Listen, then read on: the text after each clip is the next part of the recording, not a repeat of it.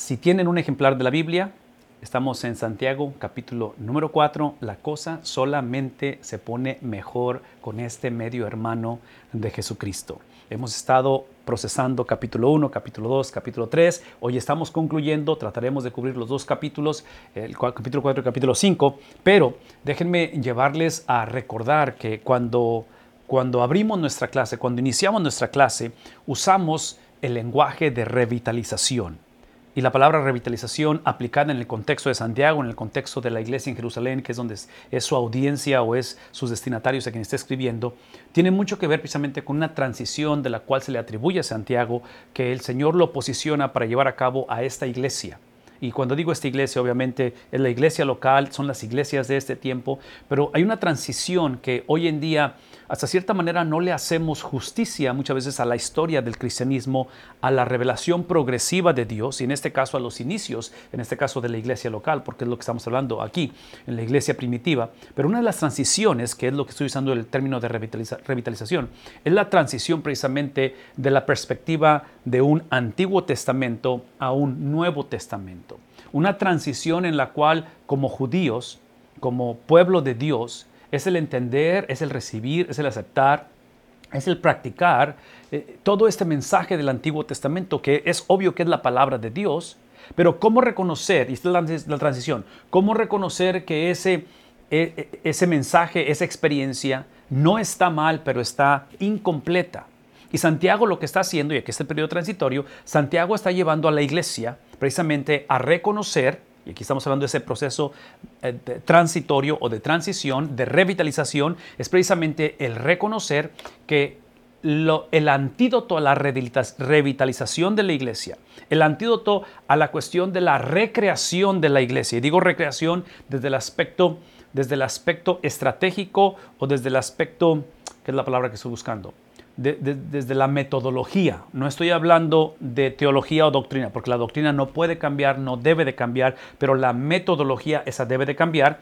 Entonces, cuando hablamos de eso, hablamos de que el antídoto, el enemigo o lo opuesto, se presenta como el ojo del huracán. Y uso el término ojo del huracán porque eh, hemos entendido que en la cuestión del clima, en cuestión de huracanes, cuando se encuentran dos categorías 5 huracanes en el mar, en el océano, y si por alguna razón, que es algún fenómeno nada común, no, sucede seguido, pero cuando, si por alguna razón esos dos huracanes 5 llegaran a, llegaran a juntarse, llegaran a fusionarse, ese punto en medio, cuando, cuando que estamos hablando de un poder o de una fuerza inconcebible, de estos, de estos vientos, de, esta, de, de, de este fenómeno uh, climatológico, cuando llegan a fusionarse, a eso se le llama el ojo del huracán. Entonces, quiero que piensen en esos términos del ojo del huracán, que esta es una labor nada fácil, que hoy en día, trágicamente, muchas iglesias, como fue hace dos mil años, pero hoy en día, trágicamente, iglesias que no estamos viviendo o que no estamos estratégicamente posicionándonos para esa revitalización, ¿sí? el, el, el destino o el futuro es bastante predecible que es precisamente el que vaya en declive. Mucho del declive de la iglesia es precisamente ese estatus de, estancamiento, pero realmente no es estancamiento. Estancamiento es declive, nada más que se siente o se ve como estar estancados. Entonces, todo esto lo estoy mencionando porque el contexto de este capítulo 4, reconectado con o trayendo la conversación de revitalización de la iglesia, es precisamente aquí están los dos huracanes, los dos huracanes de la iglesia que Hace dos mil años fue el caso y creo, creo, creo que estamos en la misma situación hoy en día, es la lucha con la naturaleza humana pecaminosa, el hecho de que somos hijos del primer Adán, que todos obviamente tenemos, traemos, conocemos eh, eh, y nacemos en todo ello, combinado con la influencia de la perspectiva secular en medio de la iglesia. Entonces, esos dos huracanes, esos dos componentes, que yo diría, de acuerdo a lo que eh, nos va a explicar Santiago, son los dos componentes que se oponen a la revitalización.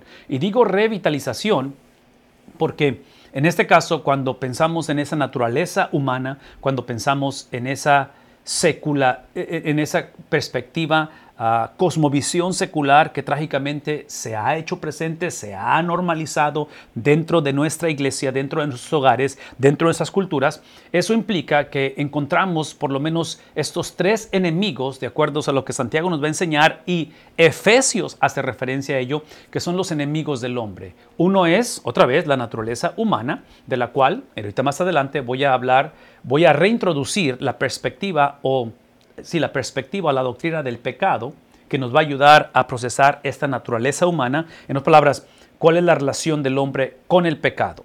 Eh, tenemos que hablar de eso en un, momento más. Entonces, esta naturaleza humana, hablamos acerca de sistemas seculares o perspectivas seculares. La palabra secular, eh, eh, más para dejar esto en claro, la palabra secular simplemente implica una perspectiva, una cosmovisión, una manera de tomar decisiones en la vida o de ver la vida sin una referencia religiosa o una referencia específicamente al Señor. Entonces, cuando tienes una generación que no tiene como punto de referencia valores, principios, en este caso bíblicos, o del Señor, eso se le conoce como secularismo, que trágicamente es donde estamos hoy en día. Hoy en día somos una generación que hemos perdido, que, que ya eh, eh, hablar, de, hablar, de, hablar de esta, eh, y estoy pensando en las, en las diferentes ah, que son categorías o no sé cómo grupos, ah, desde esos famosos millennials que le llamamos, en fin, esta, esta, esta generación joven que tenemos hoy en día, que son una bendición y un regalo de Dios, es la generación, por lo menos en Estados Unidos, que yo creo que Latinoamérica no va a ser diferente esto, en Estados Unidos es la generación más grande en número, en cuestión de crecimiento ah, demográfico. Nunca ha habido tanta gente como este grupo de gente que hay hoy en día.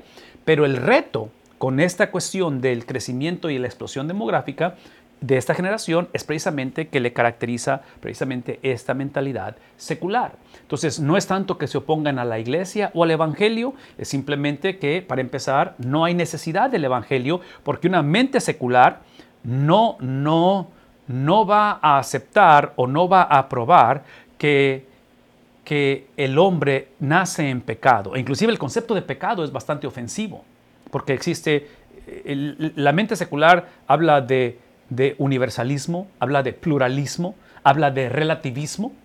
Entonces, estas cosas son que están enlistadas aquí otra vez. Ahí están las referencias de Santiago, obviamente Satanás siendo el enemigo del hombre. Efesios va a ser otra vez otro énfasis en ello. Ustedes ah, pueden ir a la palabra de Dios a ver las referencias bíblicas que están ahí. Un paréntesis antes de adentrarme, porque estoy por ah, ah, ir al versículo número uno. Una de las cosas que, eh, y, lo hice el día de ayer cuando mandé el, enlace de, Zoom para ahorita precisamente, eh, volví a mandar y trato de mandarlo periódicamente el comentario precisamente de la clase que estemos hablando. Y parte de la razón del comentario, no solamente porque de ahí vienen las notas del comentario, entonces para que vean de dónde la estamos sacando, pero la otra razón es porque los comentarios de Dr. Bob precisamente contienen muchos temas especiales. Y cuando hablo de temas especiales, ustedes saben, muchos saben de lo que me refiero, es cuando tienes un tema como por ejemplo Satanás o el diablo o tal vez naturaleza humana. En, la página o en el comentario, página de internet de comentario, ustedes van a encontrar esos temas expandidos. Entonces, todo eso lo estoy mencionando porque si quieren profundizar el estudio de la palabra de Dios de una manera personal, nuestro tiempo aquí lo valoramos, obviamente, pero es limitado siempre, ¿verdad? Entonces, eh, tratamos de aprovechar lo más que podemos, tratamos de compartir este mensaje de una manera clara, de una manera que se pueda aplicar, pero siempre estamos limitados en el tiempo. Entonces, la invitación es por eso de que hagamos uso a estos comentarios. Versículo número uno, porque aquí es donde empiezan las guerras y los conflictos. Eh, acuérdense que estamos hablando de dos dos categorías, dos huracanes categoría 5, ¿verdad? Dentro de la iglesia. Santiago está hablando no para prevenir la llegada del huracán. No está hablando Santiago donde está viendo un radar y está, está dependiendo de, meteorólogos. Y no, no, eh, ya está presente, ya están presentes los huracanes, ya están haciendo estragos en la iglesia. Ya, eh, acuérdense, estamos, estamos hablando de una iglesia que está en revitalización. La revitalización de la iglesia no sucede en contextos ideales, sucede en contextos reales. Y menciono eso porque, otra vez, todo pastor en un, y toda iglesia, pero estoy hablando de liderazgo, como pastores, como líderes, Hablar de ministerio hoy en día es de verte como revitalizador, es de verte como plantador, es de verte como replantador, es de verte como misionero. ¿Por qué? Porque en una cultura secular nosotros hemos perdido completamente lo que se le llama el, ser de casa. Cuando piensan en dos equipos que están jugando o enfrentándose, ¿sí? y ustedes recordarán con el Mundial, en el Mundial tenías al anfitrión, que en este caso era el país de Qatar o la selección de Qatar, y el resto eran, eran visitantes. Entonces piensen en términos, hace 40, 50 años, hasta cierta manera, en nuestra cultura, hablar de, de evangélicos teníamos cierta ventaja porque estábamos, entre comillas, en casa. Éramos los anfitriones, culturalmente hablando. Eso ha desaparecido el cristianismo, la iglesia de Cristo, no somos los anfitriones, no somos los de casa, somos los visitantes. Entonces, por eso es que estoy otra vez reenfatizando esto, porque al leer el capítulo 4 y pensar en términos de revitalización, en términos de replantación, en términos de plantación, en términos de que la cultura literalmente, y, necesito hacer este paréntesis, porque eso es importante lo que voy a decir Espero que de alguna manera alguien tome nota de esto o haga algún comentario en el chat. Una característica de una iglesia que necesita revitalización, y, otra vez, esas palabras las uso y espero que estemos conectando con esto porque obviamente tienes una plantación cuando es una iglesia completamente nueva, pero una iglesia nueva o una plantación eventualmente necesita revitalización. Toda iglesia la necesita o la va a necesitar la revitalización. Pero aquí es el punto. Una iglesia, una señal de revitalización es cuando su liderazgo, su pastorado, sus miembros, la iglesia, siente o piensan que están en casa o que son de casa, en el sentido de, otra vez, visitante y casa. Con lo y menciono esto porque es cuando llegamos a un punto en el cual la iglesia está cómoda. Cuando todos nos conocemos, cuando todos nos queremos, cuando todos nos apoyamos, y es obvio que nada de eso es malo, pero esa nunca fue la meta de la iglesia todos conocernos, apoyarnos, amarnos y fortalecernos. Ese es, el fundamento de la iglesia. La meta es llevar ese amor, ese apoyo, esas relaciones fortalecidas, ¿a dónde? Precisamente a, una evangelización, a un impacto al mundo, a una experiencia sacrificial, sacrificial. Y menciono todo esto porque pensar como líderes, pensar en Santiago, donde él está viendo la iglesia, y está viendo la iglesia otra vez contextualizada con esta situación de los enemigos de la iglesia en un contexto de dos huracanes que están presentes en la iglesia en una transición teológica, doctrinal, donde trágicamente la iglesia convenencieramente había divorciado, y digo divorciado, pero no solamente divorciar teología o doctrina con estilo de vida, pero hasta cierta manera es un principio nuevo. Porque en el Antiguo Testamento, ustedes recordarán, en el Antiguo Testamento, en cuestión doctrinal, ven lo que voy a decir, en cuestión doctrinal, en cuestión teológica, en cuestión del el indicativo, del mandato, de la obra de Dios, el pueblo de Dios había traducido esto por mucho tiempo, literalmente como, como, como simplemente un proceso de obediencia de que si el Señor ha dicho, si Él ha establecido, si sus mandatos dicen esto, es para obedecer. Santiago en esta transición, en, este, en esta experiencia de revitalización, está no solamente introduciendo donde ve el mandato de Dios, que en este caso obviamente es el Antiguo Testamento para ellos, ve el mandato de Dios, esos mandatos de Dios tienen que exponer, tienen que, tienen que desplegar precisamente la condición del hombre, del ser humano, que, que presenta y que introduce la solución a esta condición. Véame tantito. Y, aquí es donde estoy hablando acerca de una cultura secular. Una cultura secular potencialmente reconoce esto y típicamente esto lo reconocemos en medio de tragedias, en medio de lo irreversible, en medio del dolor, del sufrimiento, pero el problema, la mente secular, y digo la mente secular dentro de la iglesia, porque está hablando a la iglesia, ¿verdad? Ahorita estamos por leer aquí donde habla acerca de los hermanos, la mente secular el, secularismo filtrado en la iglesia va a ver esto, va a buscar al Señor, va a buscar evangelio, va a buscar las escrituras, la predicación de la palabra de Dios para simplemente mejorar esto. Entonces, aquí es donde el secularismo está haciendo estragos, porque el evangelio no es la mejoría de esto.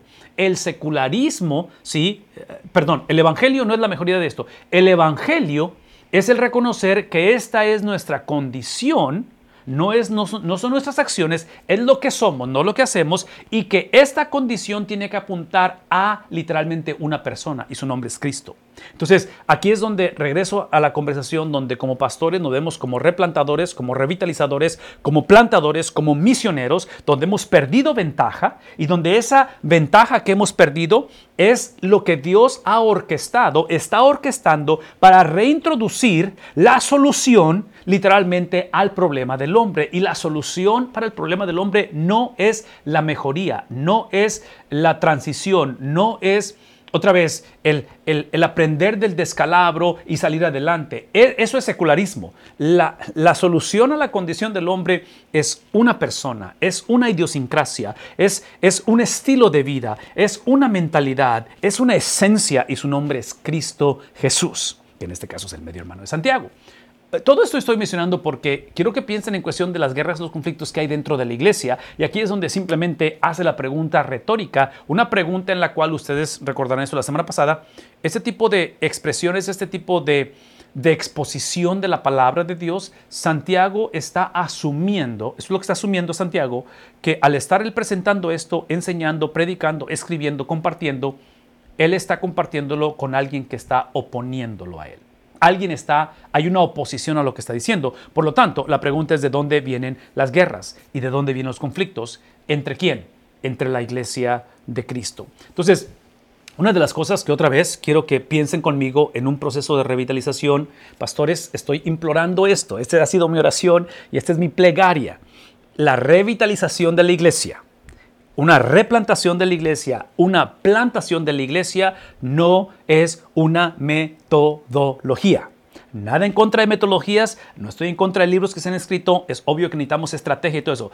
Esto tiene que ver con doctrina, esto tiene que ver con literalmente el carácter de Dios, vean lo que voy a decir, el carácter de Dios confiado al liderazgo de la iglesia, y estoy hablando en la exposición, porque ese es el carácter de Dios, es la voz de Dios, ese es el sentir de Dios, estos son los pensamientos de Dios. Entonces, están siendo confiados a la iglesia para, vean lo que voy a decir, con ese privilegio de que el Señor nos confía su palabra para ponerla en práctica, para ejercerla, para navegarla. Y menciono todo esto por lo siguiente, porque esta cuestión de conflictos y de guerras dentro de la iglesia literalmente es el producto de haber sido regenerado, encontrado, una vez más, regeneración, y ustedes saben esto, regeneración es lo que cambia, es lo que transforma estas, estos enemigos, ¿verdad? De Dios, esta regeneración, lo cual la regeneración, ¿ven lo que voy a decir? Encontrarnos con Cristo es simplemente el lanzamiento, es la inauguración de qué cosa? De una guerra. Menciono todo esto porque la mente secular, cristianismo mezclado con secularismo, la infiltración de corrientes que van en contra del Evangelio van a predicar esto. Van a predicar que regeneración es el cesar de la guerra. Entonces, si vienes a Cristo, no va a haber conflictos. Si vienes a Cristo, es para que no haya cáncer, es para que no, Entonces, es el evangelio de la prosperidad. No funciona, no es bíblico. Entonces, Santiago está encontrando esta situación y, y esta guerra, vean lo que voy a decir, esta guerra que están tomando nota, esa es una de las características que me encantaría, y no sé si ya empezaron a poner cosas en el chat o preguntas, pero por favor escuchen lo que voy a decir. Esta guerra de la que estamos hablando aquí, porque estoy haciendo, y, Pastor Miranda, estoy tratando de hacer un énfasis grande en cuestión de la mente secular, de redescubrirla, de reconocerla y de, y de ver estos principios bíblicos que son los que nos permiten filtrar el secularismo, lejos estemos de decir de esta agua no beberé. Porque el secularismo en la, su, la mente sutil de Satanás, la, sutileza de nuestra cultura es que se va infiltrando. Y estoy hablando de nuestros hogares, estoy hablando del núcleo de la familia, estoy hablando de nuestras iglesias. Y menciono esto porque esta cuestión de, de cómo se infiltra esto y cómo está haciendo estragos en esto es precisamente cuando esta experiencia de regeneración, aquí hay algunas referencias bíblicas con respecto a ello, si no solamente pensamos que venir a Cristo es para que, se cese, para que cese la guerra y para que no haya conflicto en mí, pero literalmente es la confusión o es el tipo de cultura, es el tipo de ADN dentro de la iglesia que dejamos que dejamos de, de, de entender lo que está en la pantalla. E, es el tipo de iglesia que ve la santificación no solamente como añadidura o como opcional. Entonces, las guerras y las luchas emanan de una generación de hombres y mujeres redimidos por Cristo, pero convenencieramente viendo la santificación, viendo el crecimiento en similitud a Cristo como opcional, como circunstancial, como algo que le corresponde a alguien más o simplemente es la cuestión de convertirnos o hacernos los jueces de nuestro entorno. Entonces, esto tenemos que recordarlo porque cuando se trata de la salvación, porque está hablando a la iglesia, la salvación, el propósito de la salvación es para caminar en caminar en comunidad, y aquí no lo puse esto, pero está implicado, es el caminar en comunidad hacia o en similitud a Cristo. Por favor, véanme tantito. Esta cuestión de la guerra que estoy enfatizando es obvio, por favor, véame, véame, véame, y por eso estoy hablando acerca de sus principios. Esta guerra, esta lucha que inicia en la regeneración no es una guerra que encaramos o enfrentamos hacia una victoria. No es porque queremos salir victoriosos, lo hacemos desde su victoria.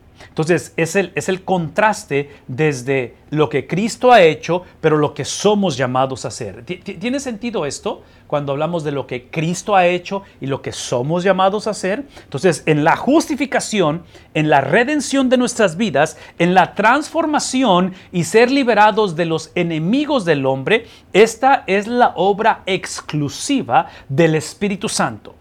El hombre, lo único que tú y yo contribuimos para ser liberados, para ser libres, lo único que contribuimos fue pecado, fue maldad, fue vergüenza. Es donde literalmente vengo y me postro ante esa gracia y reconozco, reconozco que no hay nada que yo pueda hacer para poder literalmente ser parte de la familia de Dios. Pero ya que he sido regenerado y transformado, adivinen qué, esa regeneración es con el propósito de caminar precisamente en similitud a Cristo, basado en lo que Él hizo y basado hacia dónde me lleva.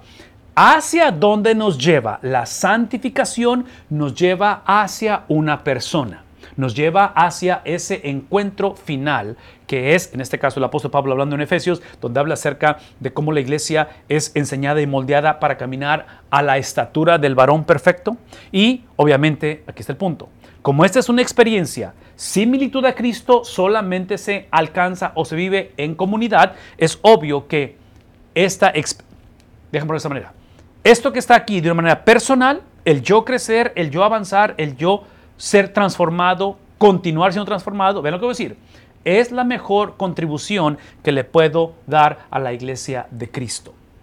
Es lo mejor que le puedo dar. Entonces, estos conflictos que hay dentro de la iglesia es precisamente por ignorar esto que está aquí. Entonces, aquí es donde regreso a lo que dije hace un momento, en cuestión de revitalización, en cuestión de reconexión, en cuestión de otra vez retomar la conversación en la vida de la iglesia y llevarla a esa función, llevar al cristianismo, llevar al joven, llevar al matrimonio hacia donde debo moverse, es una experiencia colectiva, es una experiencia en la cual importante que son los métodos y las estrategias está basado en doctrina. Esto es doctrina, esto es teología, esto es lo que la palabra de Dios dice. aquí tenemos que retomar la conversación que ha sido el tema desde el capítulo anterior. Eh, la lengua, lo que ha creado, por otra vez, por las luchas que hay dentro de la iglesia, es que han habido ataques personales entre los hermanos, ha habido oraciones inapropiadas unos por otros y entre ellos ha habido juicio se han juzgado mutuamente y trágicamente existe arrogancia. Aquí está la pregunta. ¿Suena esto como la cultura en que vivimos? El problema no es que esta es la cultura en que vivimos, el problema es que esta es muchas veces la iglesia influenciada por la cultura. Y aquí es donde está tomando la conversación Santiago para poder hablar acerca de esto. Vamos a ir a preguntas en un momento y comentarios, pastor. Déjame avanzar nada más un poquito más de estos versículos y te dejo el tiempo por si hay algún comentario o preguntas.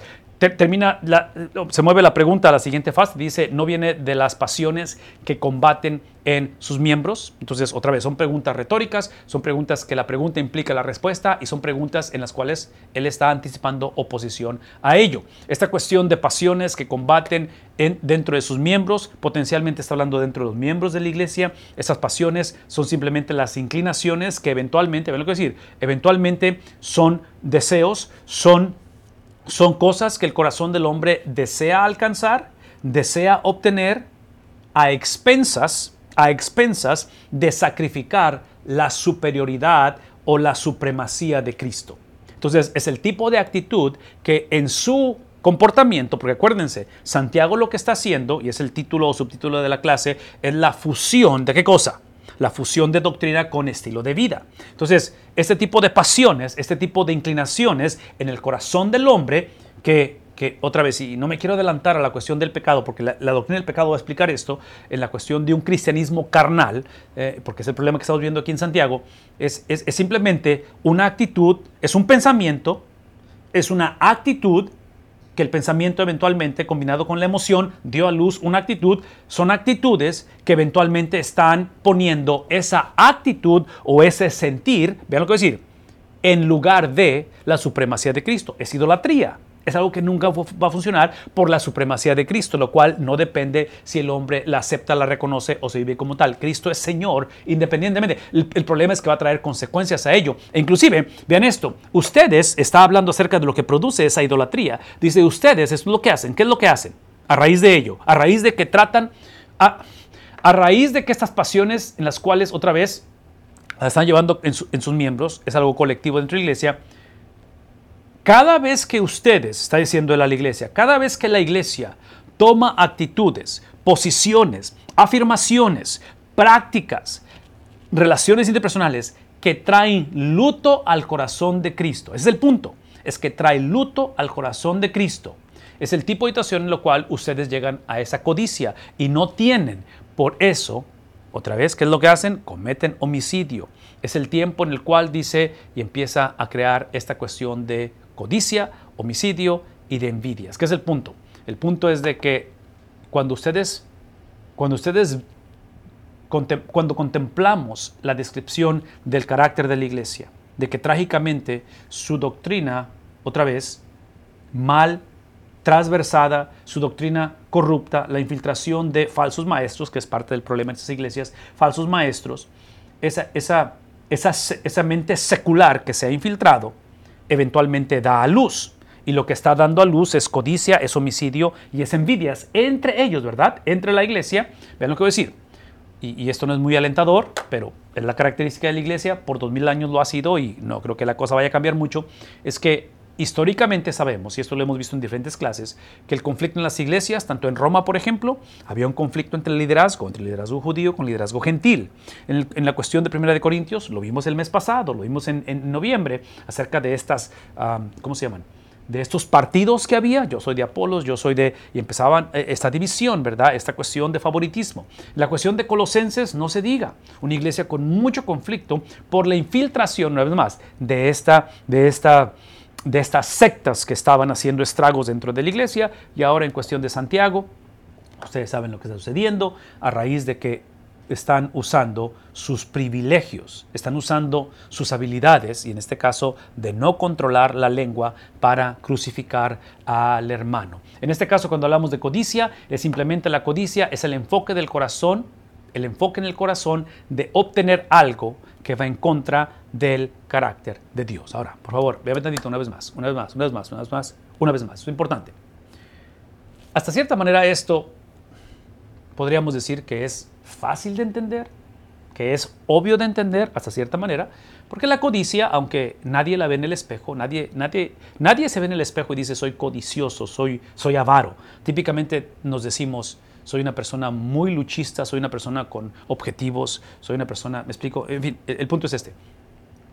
En la cuestión de este enfoque del corazón, de obtener algo que va en contra del carácter de Dios, esta es la razón por qué semana tras semana enfatizamos, reintroducimos, y lo dije hace un momento con respecto a la revitalización, que la, revitalización no es simplemente una metodología, es literalmente el reintroducir la doctrina de Dios, porque lo que hace la doctrina de Dios, vean lo que voy a decir, lo que hace la doctrina de Dios en cuestión del corazón del hombre, la obra que hace de regeneración, de transformación, escuchen esto por favor, esa transformación del corazón emana de conocer el carácter de Dios.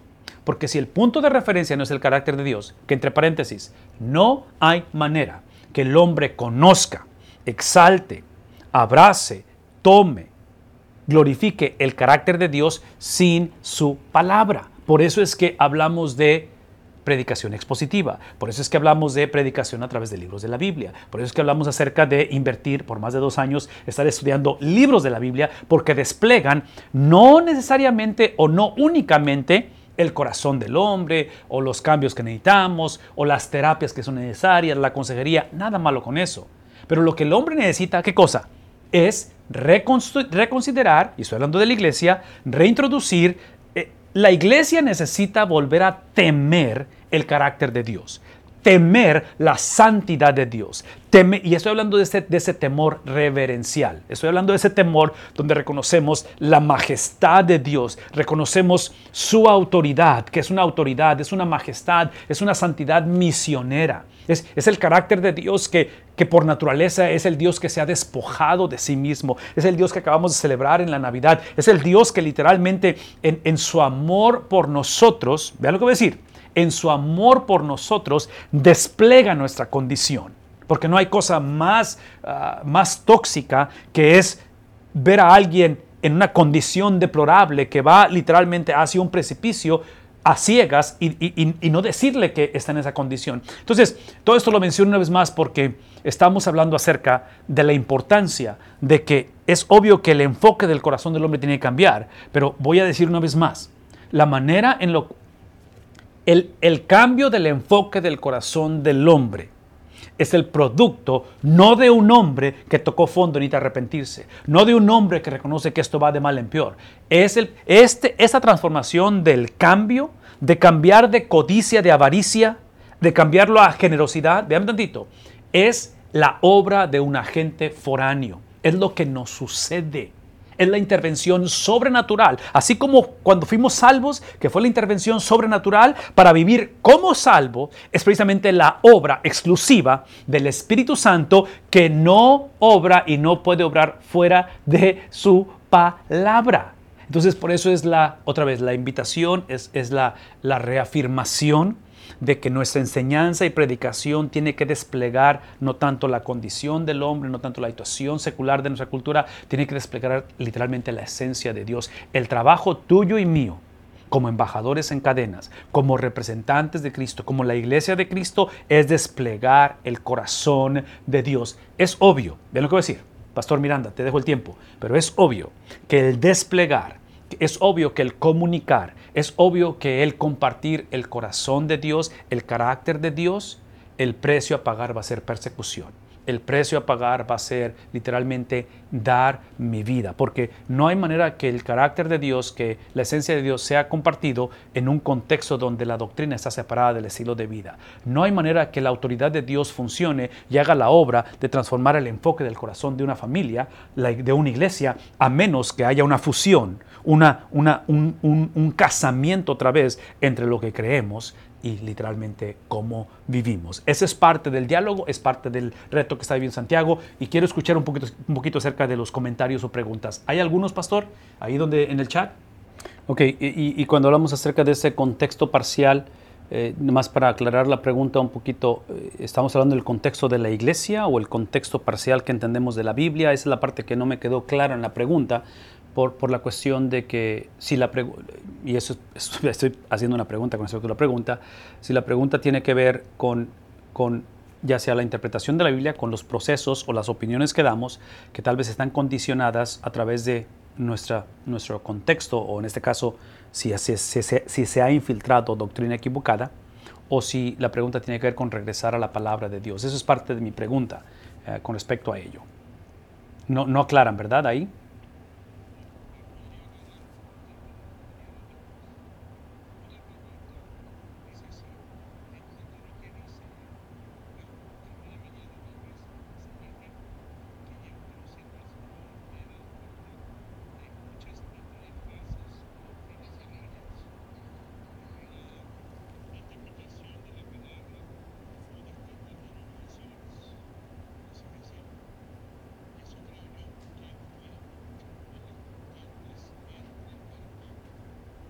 Sí, e, e, es cierto eso, y, tiene razón mi hermana, pero e, eso es lo que yo diría. Y ahorita vamos a hablar un poquito más de eso eh, dentro del pasaje, pero eh, la perspectiva de nosotros es esta, que en medio de esa diversidad, de esa fragmentación de la iglesia doctrinal, en fin, etapas que ha vivido la iglesia y la iglesia lejos ha estado de ser perfecta, lo acabo de enlistar ahorita desde los romanos y los colosenses y, en fin, no puse a los gálatas, pero obviamente los corintios. Eh, pero, aquí es el punto. La perspectiva de nosotros es de que Dios es soberano de todo, aún de esas situaciones mal versadas, esas experiencias de división y todo eso. Entonces, eh, no podemos usar, no podemos usar esas y no estoy diciendo que lo estamos usando, pero no podemos permitir que esas fragmentaciones, divisiones, confusiones se conviertan o permitamos que sigamos perpetuando esto. ¿Qué estoy diciendo? Todo lo que estoy diciendo es que en medio de esta realidad y en medio de una iglesia fragmentada, y, Dios sabe que somos una iglesia que estamos en problemados hoy en día, por razones que hemos estado explicando, tiene que ser el motivo, el empuje para que regresemos a la, esencia del Evangelio. Que es lo que está, o sea, esta transición que está haciendo que está haciendo Santiago. Lo que está haciendo Santiago, Santiago no está tratando de cambiar la mentalidad o las tradiciones judías. Santiago simplemente está enfocándose en introducir o reintroducir la supremacía de su medio hermano. Entonces, no, es mi trabajo, no eh, sería necedad para mí tratar de cambiar las cosas las circunstancias, las prácticas. Es simplemente, otra vez, esta reintroducción del Evangelio. Como predicadores y como pastores, como maestros, tenemos ese privilegio de redimir el tiempo con la intencionalidad, y por favor escúchenme, con con crear, este es el privilegio que tenemos, de crear una cultura, sobre todo cuando estamos en ministerios por un buen tiempo, un tiempo considerable, de crear una cultura donde vemos la importancia de la predicación de la palabra de Dios como algo no negociable. Y menciono esto porque ustedes me han escuchado hablar un poco crítico de eso y lo voy a volver a hacer. Hoy en día nuestros pastorados trágicamente les caracteriza mucha obra en cuestión de ir y de hacer. Pero yo estoy convencido que Santiago, lo cual él enfatiza que vayamos y, y pongamos en práctica esto, ¿sí? pero esa práctica emana de un conocimiento de la palabra de Dios. Entonces, cuando el púlpito es negociado y la por favor, escúchenme, y la predicación sigue siendo gobernada por moralismo. Esto es moralismo. El leer un pasaje, leer un pasaje de la Biblia, así inicia el sermón. Leemos el pasaje y damos un montón de instrucciones bíblicas, bíblicas, instrucciones bíblicas de lo que la iglesia debe de hacer. El problema con eso este es el problema. Es que, una, lo que dijimos que la iglesia debe de hacer no tiene nada que ver con el pasaje. Número uno, es un problema serio, porque no tiene nada que ver con el pasaje. Y acuérdense que la autoridad está en la inspiración de ese pasaje, no en lo que yo pienso que debe de ser la iglesia. La otra cosa es esto, que esta es la ironía de este tipo de predicación o de este tipo de moralismo, de este secularismo que se ha infiltrado. No solamente leemos el pasaje y decimos un montón de cosas o instruimos que la iglesia debe de hacer, pero aquí está la ironía, la ironía. Esto que está diciendo el pastor o que típicamente decimos como pastores que hay que hacer, adivinen quién es la persona que es necesaria para que esa obediencia se lleve a cabo. Es el Espíritu Santo. Es, es, el Espíritu de Cristo, que el Espíritu de Cristo solamente opera de acuerdo a su palabra.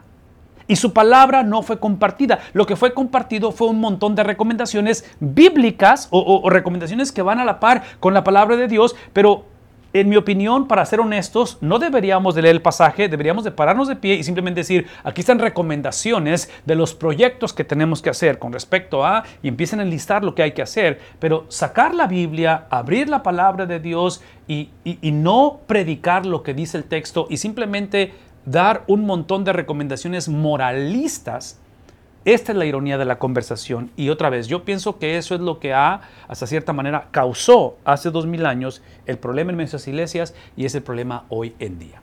Ok, pastor, lo que sigue.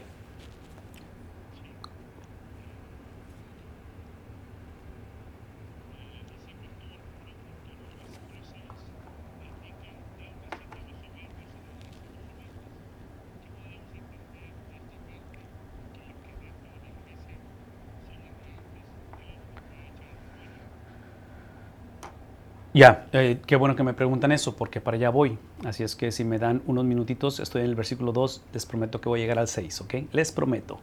¿Tienes otro comentario o pregunta? Porque no la quiero responder hasta que lleguemos ahí, pero estoy por, por, llegar ahí. ¿Algún otro comentario o pregunta? Si no, para avanzar.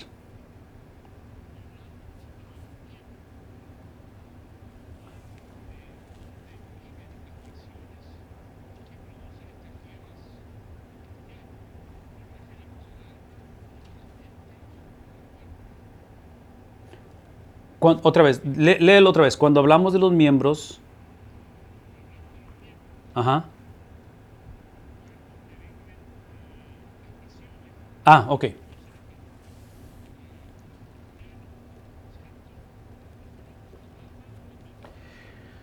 Sí, este... Ah.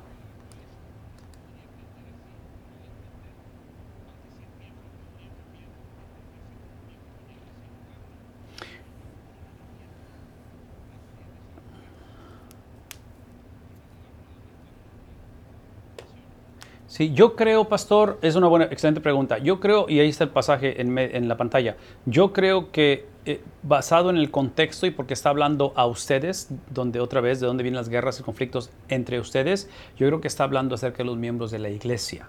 Eso es lo que yo entiendo del pasaje. Que trata o sea, porque dice, no vienen de las pasiones que combaten en sus miembros.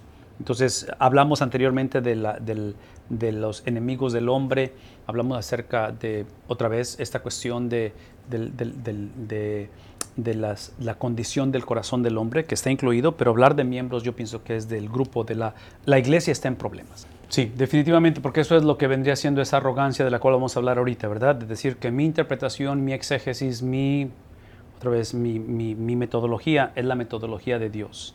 Cuidado con eso, cuidado con eso, definitivamente. Tenemos, eh, en otras palabras, cada vez que el hombre es confrontado, cada vez que el cristiano es presentado la palabra del Señor, el Evangelio, lo que debe de crear o lo que crea es precisamente esa humildad de la cual el versículo 6 va a hablar.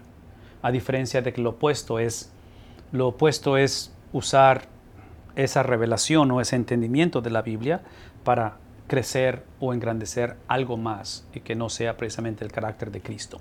Déjame avanzar, pastor, rápidamente aquí, porque aquí es donde él habla acerca de esa codicia, de ese homicidio, de esa envidia, y dice, y no pueden obtener. Por eso, dice él, combaten y hacen guerra y no tienen, vean esto, no tienen porque no piden. Entonces, está describiendo, obviamente, la condición del hombre, lo que ha estado produciendo todo lo que estamos hablando, y ha producido codicia, ha producido homicidio, ha producido envidia, y eso es lo que produce al final que no pueden obtener.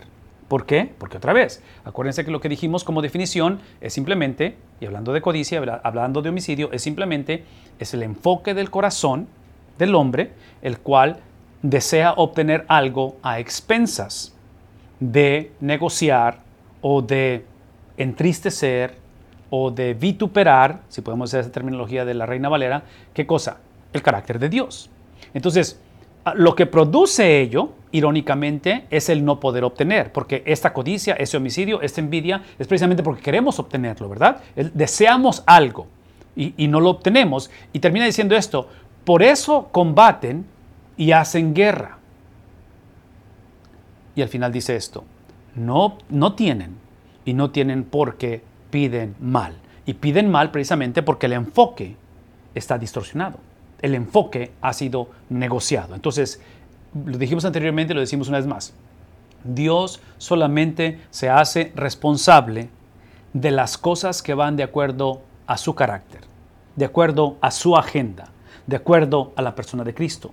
Entonces, cada vez que existe codicia, que existe homicidio, que existe envidia, es obvio que esas prácticas, esos distintivos, esas cualidades van en contra de Cristo, del carácter de Cristo. Entonces, en el momento en que el carácter de Cristo es olvidado, negociado, es otra vez ah, ah, puesto, puesto como algo opcional, es el momento en el cual el hombre no va a poder obtener y es el momento en el cual no tiene porque no piden. Y la razón obviamente porque el pedir, ven lo que dice aquí, piden y no reciben porque piden con malos propósitos para gastarlo en sus placeres. Entonces, esta es, la mentalidad otra vez de la cual simplemente eh, es el pensar, y, aquí podría aventarme un buen rato hablando acerca de esto, lo cual no lo voy a hacer por cuestión de tiempo, pero solamente hago este paréntesis, esta referencia.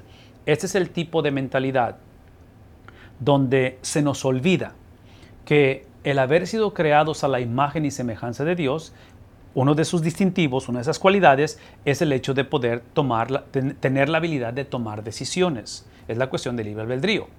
Pero es el reconocer, a la misma vez, ese libre albedrío, desde el principio de la historia fue distorsionado, fue afectado por la caída del hombre. Entonces, cuando vemos este tipo de prácticas, es simplemente, es simplemente regresar o retomar de que el pensar que yo puedo decidir es la libertad que tengo de escoger lo que yo quiera. Vean escuchen lo que voy a decir, por favor.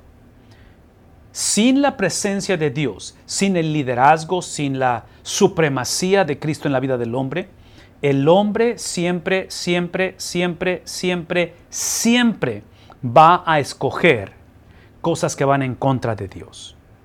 A menos que Cristo sea el Señor, que exista la regeneración, que exista el propósito de la regeneración, que es, ¿cuál es el propósito? ¿Cuál es la razón por qué hemos sido regenerados? Es para ser santificados. La santificación es la totalidad, es el crecimiento en similitud a Cristo. Cada vez que eso es negociado, vean lo que voy a decir, Nunca perdemos la habilidad de decidir. Es simplemente que ahora mi deseo, mis pasiones, mi inclinación, mi, otra vez, mi libre albedrío va a ser hacia las cosas que van en contra del Evangelio. Entonces, parte de la secularización de nuestra cultura, de nuestra iglesia, de la mente del cristiano hoy en día, es pensar, eh, y aquí, es donde se pierde la perspectiva bíblica. Por eso es que la predicación y la enseñanza lo que está haciendo es reintroducir, reintroducir, reintroducir, reintroducir los mismos principios. El, mensaje solamente es uno, ¿no es cierto? Es una sola persona. Entonces, y, todos sufrimos de amnesia espiritual y amnesia con respecto a las cuestiones del, del Señor. Pero aquí es el punto, es que la iglesia, su liderazgo, padres, jóvenes, señoritas, empezamos a tomar decisiones, porque siempre podemos tomar decisiones, pero realmente, ven lo que decir, realmente sin la supremacía de Cristo, realmente cuando separamos justificación de santificación, esa libertad de decidir realmente está eh, eh, es el tipo de persona que regresa a esclavitud, porque esclavitud, esclavitud es es tomar decisiones que van gobernadas por codicia, por homicidio y por envidia. Eso es esclavitud. No, no estén de acuerdo conmigo en ese aspecto. Pero yo no veo nada de libertad cuando la persona en su, entre comillas, libertad o en su libertinaje, en su autonomía, sus decisiones son qué? Y vean lo que está diciendo. Son decisiones de los cuales las, las toman, las practican. ¿Para qué cosa? Para gastarlos en qué cosa? Para exaltar, su propia persona. Entonces ahí es donde él va a reconocer, donde Santiago va a reenfatizar este principio y dice, y termina diciendo esto, y aquí es donde se pone la cosa un poquito agresiva de este hermano, y dice, oh almas adúlteras, adúlteros. E, está, está, está clasificando, está etiquetando no solamente las acciones, pero la esencia está, viendo el corazón de la iglesia y dice, oh almas adúlteras. Y otra vez, aquí está la pregunta. las preguntas que están haciendo Santiago son preguntas donde él está anticipando oposición y dice, ¿no saben ustedes? ¿O acaso se les ha olvidado que la amistad del mundo, ¿qué es la amistad del mundo? Esta es la amistad del mundo. La amistad del mundo es tomar decisiones basadas en quién? Basadas en mí. Son decisiones basadas en codicia, en homicidio y en envidia.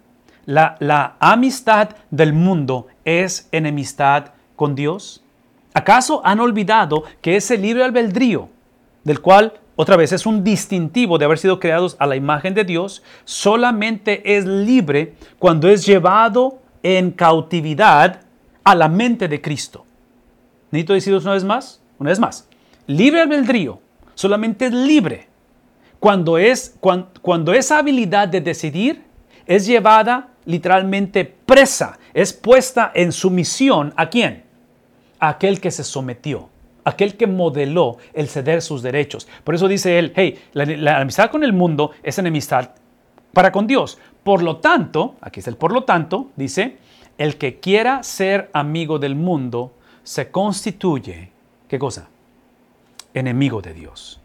El que quiera mantener patrones, estrategias, el que quiera mantener una ideología, mantener una perspectiva, mantener una teología que está gobernada, en este caso, por codicia, por, por homicidio, por, por envidia, se constituye un enemigo de Dios. Y, y, aquí está el punto, porque aquí es donde lo que he estado enfatizando por algún tiempo, por varios años con respecto a esto, y esta es la manera en que quiero que podamos, porque otra vez, sería una conversación un poquito diferente o más evangelística si esto que está enseñando Santiago está hablando a la cultura romana, a la cultura griega, a la cultura, ah, no sé, pagana de ese tiempo. Pero ¿a quién está hablando? ¿A quién, es, ¿Quién es la audiencia? ¿Quiénes son los destinatarios de esto? Es la iglesia, ¿no es cierto? Entonces, ¿qué estoy diciendo? Ese es el punto. De que esto es un problema que está por dentro, es un problema de raíz, es un problema que está dentro de la vida de la iglesia, dentro de los hogares. Y, menciono esto porque eh, nuestra tendencia es tratar de cambiar, de culpar, de buscar soluciones externas cuando el problema es interno. Y aquí está mi punto. Cuando hablamos acerca de la iglesia, y aquí es donde regreso al privilegio y responsabilidad de aquellos que exponemos la palabra de Dios, aquellos que tenemos acceso a la palabra de Dios, que somos todos, es que no es nada más para los líderes, pastores, es para todos, lo que estoy por decir. Pero esta cuestión de reconciliar nuestra vida con Dios y declarar guerra al mundo, guerra al enemigo, por favor escúchenme, inicia reconociendo que somos una cultura como hace dos mil años donde nos gobierna nuestras disciplinas, lo que he hecho, mis logros, lo que no hice ¿Me explico? O sea, mis credenciales, lo cual va a multiplicar qué cosa. Solamente voy a atraer personas que piensan como yo, sienten como yo, actúan como yo, donde voy a literalmente apostrarme a ver la meta de que alcance mi potencial en esta vida. Entonces, si esta iglesia no me está favoreciendo a yo poder ejercer mis dones, mis talentos, ¿me explico? Si este matrimonio no está realmente trayendo la satisfacción que yo, entonces hay que buscarlo por otro lado, porque al final se trata de quién? Se trata de, otra vez, se trata de mí. Y al final, obviamente, practicamos doctrinas de las cuales están basadas en mi experiencia. Esto es lo que yo llamaría, si estamos hablando, si estamos hablando del problema por dentro de la iglesia, es lo que yo diría que sería amistad con el mundo, enemistad con Dios. El antídoto, y aquí está, la, aquí está el proceso de revitalización, aquí está la transición que Santiago está llevando a cabo y es la oración que podamos experimentarla, es literalmente no mi testimonio, no lo que me hicieron, no lo que anhelo hacer o debí de haber hecho. ¿Se trata de quién? Se trata de, otra vez, de la presentación exclusiva. El punto de referencia no es lo que deseo que los jóvenes hagan, no es lo que las señoritas deben de hacer o los ancianos deben de hacer. ¿Qué es el propósito de esto? Es lo que Cristo ha hecho. Es obvio que vamos a hablar, hablar, de lo que tiene que decir la iglesia, pero lo digo una vez más, en cuestión de la predicación hoy en día, leemos un pasaje, no habla del testimonio de Cristo, no habla del carácter de Dios, no habla de la esencia de Dios, habla acerca de qué cosa, acerca de lo que tenemos que hacer, de lo que hay que hacer. Y otra vez, nada en contra de lo que hay que hacer, pero observen que el hacer, que son las disciplinas que tenemos, ¿qué cosa? ¿Qué es lo que hacemos? Hacemos lo que Cristo hizo, pero no hay manera de ejercer el mandato de Cristo, el estilo de vida de Cristo, la mente de Cristo, por favor escúchenme, no hay manera que eso suceda a menos que sea empoderado por su palabra a través de su Espíritu Santo en un contexto de comunidad. Si esos principios son violados, que es lo que está pasando en la iglesia, en este caso, al escuchar eso de Santiago, si eso ha sido violado, el orden va a ser invertido va a seguir siendo una iglesia, una generación, una vida, un hogar que esté basado en un moralismo, que esté basado en logros, en derrotas, que esté basado en lo que me pasó, en mis cicatrices, en mis experiencias, y aquí es donde termina mal la historia. En fin, todo esto lo estoy otra vez reenfatizando porque en cuestión de la doxología o la adoración tiene que ser qué cosa? La adoración no es por los problemas que tenemos, es en medio de los problemas. Termina con esta pregunta, otra vez retórica y con expectativas de oposición. ¿O piensan que la escritura dice en vano? Esta es la pregunta. ¿Acaso piensan que esto es en vano cuando dice Dios celosamente anhela el Espíritu que le ha hecho morar en nosotros? Esta, esta cuestión de celo, quiero que piensen en términos de exclusividad es el celo de exclusividad, es el celo en el cual me lleva a Éxodo capítulo 19, cuando antes de entregar la ley, que es en el capítulo 20 de Éxodo, Él declara que ustedes van a ser, hablando al pueblo de Dios, dice, ustedes son para mí una nación de sacerdotes, son mis representantes. La función del sacerdote que es, es mediar precisamente entre el pueblo y Dios, ¿verdad? Entonces, ustedes son mis mediadores, ustedes, está hablando antes de que ejerzan obediencia, antes de que sepan cuáles son los requisitos, la ley. Dios declara lo que ellos van a hacer en cuestión de, esencia, no en cuestión de hacer, en cuestión de obediencia. Entonces, menciono todo eso porque es en ese contexto de exclusividad que Dios muestra ese celo. Pero Él, hablando del Dios de celo, da mayor gracia. En otras palabras, en medio de toda esta depravación, en medio de toda esta negociación, en medio de esta infiltración de doctrina, de secularismo, en medio de esta, de esta coalición o de este colapsar de los dos de los dos huracanes que estamos hablando, que es la naturaleza humana con esta mente secular, en medio de todo esto, ¿qué es la solución? vean lo que dice el versículo 6. ¿Qué es la solución? La solución es la reintroducción de la gracia de Dios. Por favor, escúchenme, si están escribiendo nota, algo en sus notas, pónganlo o en el chat. Esta cuestión de la gracia de Dios, gracia no es simplemente lo que Dios hace, gracia es lo que Dios, alguien termine la frase, es lo que Dios es. No es solamente lo que hace, es lo que Dios es. E inclusive, vean esto, con respecto a esta gracia, porque lo va a explicar. Gracia simplemente recordar esto. Esto es gracia es que Dios resiste a los soberbios y gracias que Él da precisamente, ¿qué cosa? A los humildes. Esta humildad de la que estamos hablando, que es, es eh, esta humildad, que es lo que produce esa receptividad de la gracia, puede decir no es más, puede decir no es más. Esta humildad no es el producto de alguien que abandonó la soberbia, entendió porque tomó un curso, pasó por una experiencia y ahora es humilde. Esta humildad es la obra exclusiva del Espíritu de Cristo obrando en la vida del hombre. ¿Por qué? Porque todos sin excepción, todos sin excepción nacemos, todos sin excepción en cuestión de libre albedrío, sin la humildad de Cristo, todos practicamos un libre albedrío gobernado por soberbia.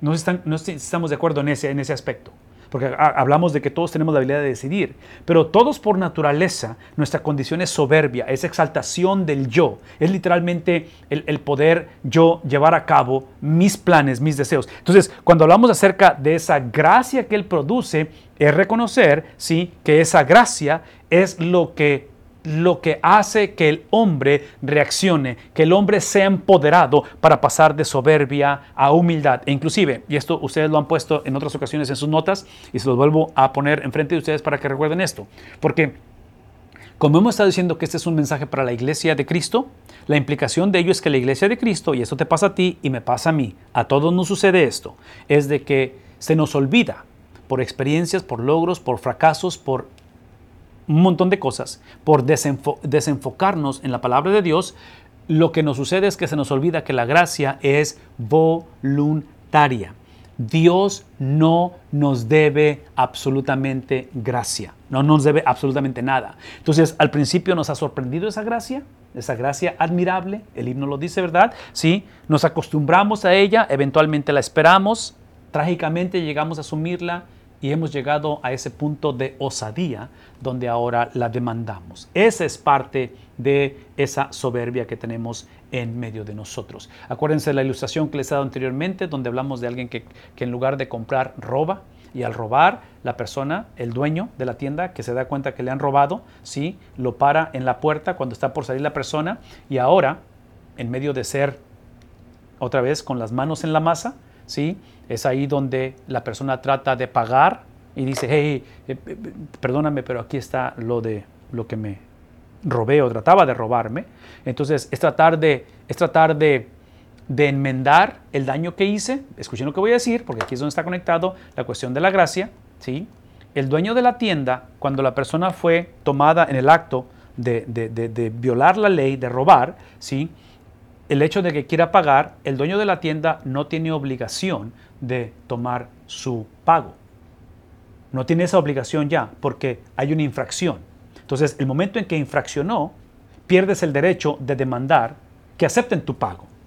Entonces, traduzcan esto en cuestión de nuestra relación con Dios. En nuestra relación con Dios, muchos hemos trágicamente en nuestra mente pensado que Dios me debe gracia porque Dios tiene que ver todo lo que he hecho, todos mis logros, toda mi fidelidad, todo lo que conozco de la palabra de Dios. Pero una vez más, esas actitudes, esas disciplinas que hemos estado hablando, por favor escúchenme, esas disciplinas tienen que emanar de la palabra de Dios, porque anteriormente mis disciplinas eran precisamente de, idolatría.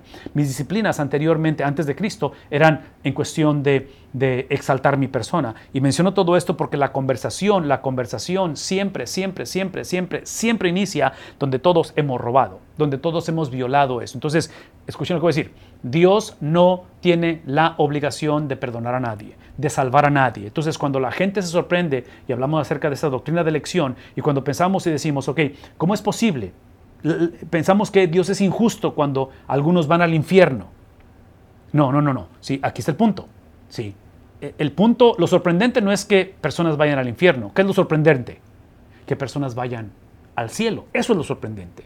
E, e, eso es lo que debe de asombrarnos de esta gracia inmerecida de parte de Dios. El punto aquí es de que trata de pagar la persona. No hay obligación moral para que, porque esa sería la justicia de Dios, ¿verdad? Ir al infierno todos. Pero aquí está la gracia. La gracia es que literalmente alguien toma el lugar del que robó. Alguien va a la cárcel. Entonces, no solamente, en otras palabras, el, dueño no acepta el pago. Alguien tiene que ir a la cárcel porque hubo un robo aquí, pero no va la persona que robó. ¿Quién va a la cárcel? ¿Quién va a la cárcel? La cárcel es el que fue Cristo. El que tomó nuestro lugar es Cristo. El que paga el precio es literalmente Cristo. Por lo tanto, transición gramatical, por lo tanto, basado en eso, y este por lo tanto tiene que ver un concepto de urgencia, el cual no es accidental. Hermanos, por favor escúchenme, por favor escúchenme esta noche. Estamos por terminar ya, les prometo que vamos a acabar ya, pero escúchenme esto. Esto que acabamos de explicar de la gracia, este mensaje de la gracia en este 2023 tiene que ser el motor de arranque de todo lo que hacemos. ¿Saben por qué? Escuche, escuche, escuche. Esa es la razón. Porque es cuestión de tiempo que el 2023 va, si no es que ya, pero va a venir cargado de retos. Y no, estoy, no soy profeta ni hijo de profeta, ni estoy anunciando ni preestableciendo tragedias para nadie, pero es cuestión de tiempo. Vivimos en un mundo gobernado por Satanás, su poder es real, es limitado, pero es real, que es el punto, de que cuando viene lo nunca antes pensado, cuando lo irreversible se hace presente, lo que es puesto a prueba, prueba es esa gracia. Es el pensar que Dios merece, que Dios, que, que, que yo merezco, que Dios me, que, Dios acepte mi pago, que acepte mi oración, que acepte mis ruegos. Una vez más, esta cuestión de la gracia tiene que ser el motor de arranque de nuestra vida cotidiana, independientemente de las circunstancias. Déjeme decir una cosa más con respecto a la gracia. Otra de las razones por qué esta cuestión de la gracia tiene que ser una, eh, uno de los motores de arranque de nuestro diario vivir, de nuestro acostarnos y levantarnos, es porque es cuestión de gracia.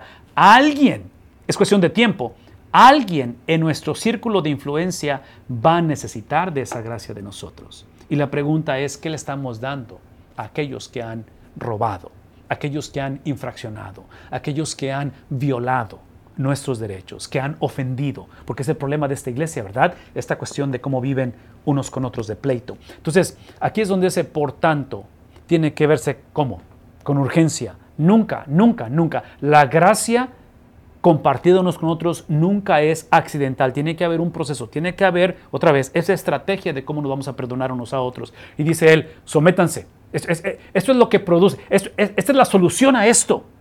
Dejen, ¿qué es lo opuesto a someterse? No someterse, otra vez, es es, simplemente autonomía, es simplemente exaltar mis derechos, es simplemente regresar a ese egocentrismo, a esa soberbia, ¿sí? Dice, sométanse. Y ese someterse, vean esto, vean el contraste. Someterse es obvio a Dios, al Señor, esa sujeción, ¿qué es lo que produce? No produce un mejor matrimonio, no produce una mejor iglesia, no produce mejores condiciones, simplemente produce la habilidad de resistir no produce que va a cambiar la presión, que va a cambiar la oposición. Produce la habilidad. Porque ¿qué, sería lo opuesto a resistir? ¿Ceder? Entonces, aparentemente, cuando cedemos, cuando la iglesia ha cedido, cuando hemos negociado el Evangelio, aparentemente es el producto de la falta de sujeción. En este caso es la sujeción al Señor. El contexto de esta sujeción, de este mandato, de este imperativo, el contexto de este mandato a resistir es un contexto militar, es, alguien dando órdenes militares, no accidentales. Y otra vez, el mandato es una lucha continua contra qué cosa? Contra el pecado y es una agresividad, una intencionalidad, no accidental, intencionalidad a practicar qué cosa. Entonces, es otra vez, es como la función de las dos piernas. ¿Cuál, necesitamos, ¿Cuál de las dos necesitamos más para caminar correctamente? La respuesta es sí, es ambas. Entonces es lucha constante contra el pecado, declaramos guerra al pecado, declaramos otra vez guerra en contra de ese egocentrismo, donde Dios no me debe absolutamente nada, es por gracia que soy salvo y esa gracia me mueve a qué cosa, me empodera a qué cosa, a obedecer, aun cuando la situación no es favorable. En fin, aquí dice él, esa, sujeción es con el propósito otra vez de resistir y al resistir, ¿qué va a suceder? Resistimos al diablo y él va a huir de nosotros o de ustedes. Estas para mí son buenas noticias, espero que sean noticias para ustedes, pero esas buenas noticias traen un poquito de malas noticias, porque ese huir del diablo en medio de nosotros, adivinen qué, adivinen qué, es temporal, no es no es una fórmula para que otra vez no haya cáncer, no haya luchas, no haya dificultades, es simplemente algo temporal. ¿Por qué? Y esa es la razón, si están tomando nota, aquí está la doctrina del pecado. Porque la perspectiva bíblica del diablo, de la oposición, del ataque, de lo cual nos lleva a otra vez posicionarnos en cuestión de resistencia, ¿verdad? Resistimos, véame tantito, pues esta cuestión de resistir, esta cuestión de resistir basada en mi sujeción, estoy sometiéndome, ¿verdad? Y me someto por gracia. La habilidad de someterme no es porque tengo principios lógicos, no es porque soy diestro, no es porque ya aprendí, no, no, me someto porque es la sujeción de Cristo transferida a mi vida. Anteriormente mi vida sin Cristo era una vida de autosuficiencia, era una vida en la cual nadie me decía qué hacer, es una vida en la cual otra vez no escucho consejo de nadie. Ahora mi sujeción, véame, escucha esto, mi sujeción no es porque tengo que sujetarme, es porque ahora la inclinación de mi corazón ha cambiado, mi libre albedrío está gobernado por la, habilidad de Cristo, donde ahora deseo sujetarme. ¿Vemos la diferencia? No, es tanto que tengo que sujetarme, pero es que ahora deseo sujetarme, porque una característica de Cristo es que Cristo vivió la victoria de Cristo, la autoridad de Cristo, la supremacía de Cristo. Filipenses capítulo 2, la supremacía de Cristo, la autoridad, fue en un contexto de qué cosa? De humillación. Fue en un contexto donde literalmente Él cede sus derechos. Entonces, ¿Cómo le hacemos en un contexto donde hay injusticia, donde hay bullying, en un contexto donde entre más trato, más veo que esta cosa no está funcionando? Entre más trato de ejercer mis derechos y tratar de satisfacerme a mí mismo y conocerme a mí mismo, más confundido estoy. ¿Cómo le hago? Lo hago siguiendo el ejemplo de Cristo. Por favor, escúcheme. El ejemplo de Cristo el cual ese ejemplo no solamente es histórico, ese ejemplo no solamente es doctrinal, ese ejemplo no solamente es el modelo a seguir. De acuerdo a la palabra de Dios, el ejemplo de Cristo de sometimiento, de sujeción, él lo transfirió, lo acreditó, lo imputó en la vida de la iglesia cuando Él salió victorioso de la tumba. Es parte de lo que recibimos. Esa es la razón por la cual dijimos al principio que la santificación no es añadidura a la justificación. La santificación, esto es santificación, someterme, Entender que para eso fui salvo es la obra exclusiva de su Espíritu Santo tomando control, gobernando el señorío de Cristo en nosotros. Entonces, todo esto lo estoy mencionando porque, de acuerdo a lo que está diciendo Santiago, que al final produce el que él huya, es algo temporal. Y está basado en esa experiencia temporal porque en la justificación somos libres de la legalidad de la cuestión legal del pecado. Legalmente merecíamos qué cosa? No gracia, infierno, ¿verdad? Entonces somos libres de esa culpabilidad legalmente, independientemente cómo me sienta, independientemente cómo soy etiquetado, independientemente qué consecuencias estoy pagando del pecado anterior. En Cristo Jesús no hay condenación. ¿Para quién? Para los que estamos legalmente posicionados en Cristo. ¿Por qué? Por favor, escúcheme. La razón es porque legalmente, hace dos mil años, Cristo fue posicionado en pecado, ¿verdad? Entonces, mi posición en, en, Cristo está basada en otra posición, que entonces es la doble transacción, mi pecado puesto en Él y su justicia puesta en mí. Entonces, esa es la razón que soy literalmente libre legalmente del pecado. Pero eso no implica que soy libre completamente del poder o la influencia del pecado. Y esa es la razón por la, la santificación, es ese constante avance, constante lucha donde el pecado empieza a perder territorio o influencia en mi vida. Ya he sido libre del pecado en cuestión de legalidad, desde la perspectiva legal ante el juez, que es Dios. Pero en cuestión de influencia o de poder, es en ese proceso de santificación. Eventualmente, en la glorificación es que seremos libres de qué cosa? de la presencia del pecado. Por eso es que esta cuestión de que Él huya de medio de nosotros es simplemente qué cosa? Temporal. Eventualmente será permanente, pero eso obviamente sucede después. Pastor, comentario o pregunta antes de irme a estos últimos versículos. Te dejo el micrófono. ¿Tienes algo para mí con respecto a comentarios o preguntas?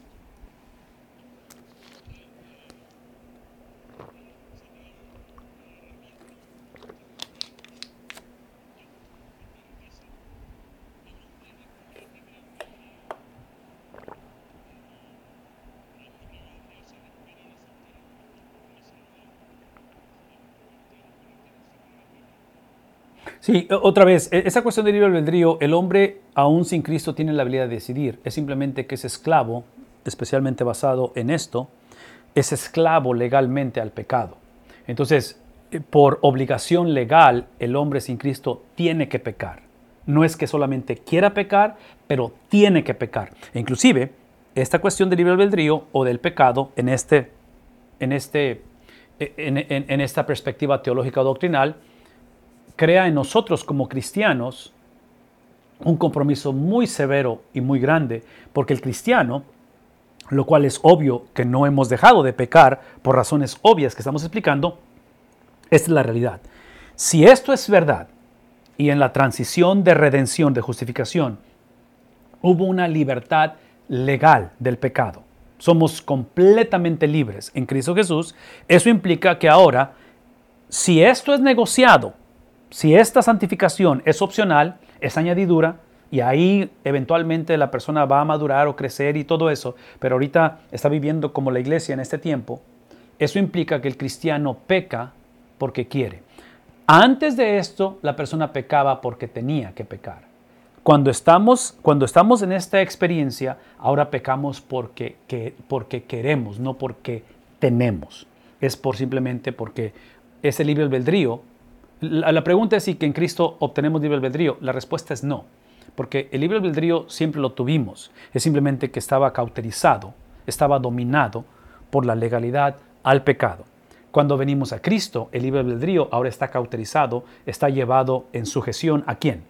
A Dios. Entonces, es la habilidad de practicar o de decidir simplemente que lo que cambia es la inclinación hacia dónde. ¿Qué, qué es, lo que, qué es lo que mueve esa habilidad de decidir. Sin Cristo es el, pecado, con Cristo debe de ser hacia la justicia, pero es obvio que esta iglesia está batallando, tú batallas y yo batallo, por eso es que hablamos de esa experiencia. Estas son las dos caras de una sola moneda, justificación y santificación. Ok, otro comentario, pastor.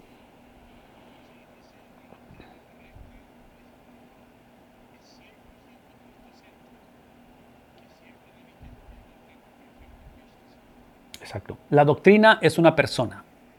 La doctrina es una persona. La doctrina no solamente son principios, son estatutos, es, obviamente está eh, eh, eh, inclusive piensen en esto. Parte de la razón por qué está escrita, por qué está presentada en esta revelación especial, que es la palabra de Dios, que tenemos el privilegio de comunicarla, ¿sí?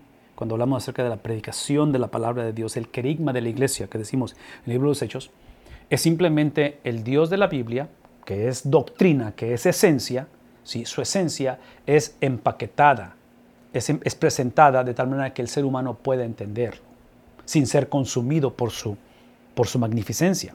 Entonces, eventualmente, todas estas presentaciones, estas revelaciones, especialmente cuando hablamos de revelación especial, hablando de los profetas, hablando de los sacerdotes, hablando de los reyes, que fueron instrumentos, que fueron mesías de parte de Dios, mensajeros de parte de Dios, vean lo que a decir.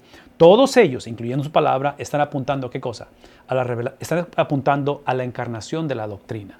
Entonces, la doctrina es una persona.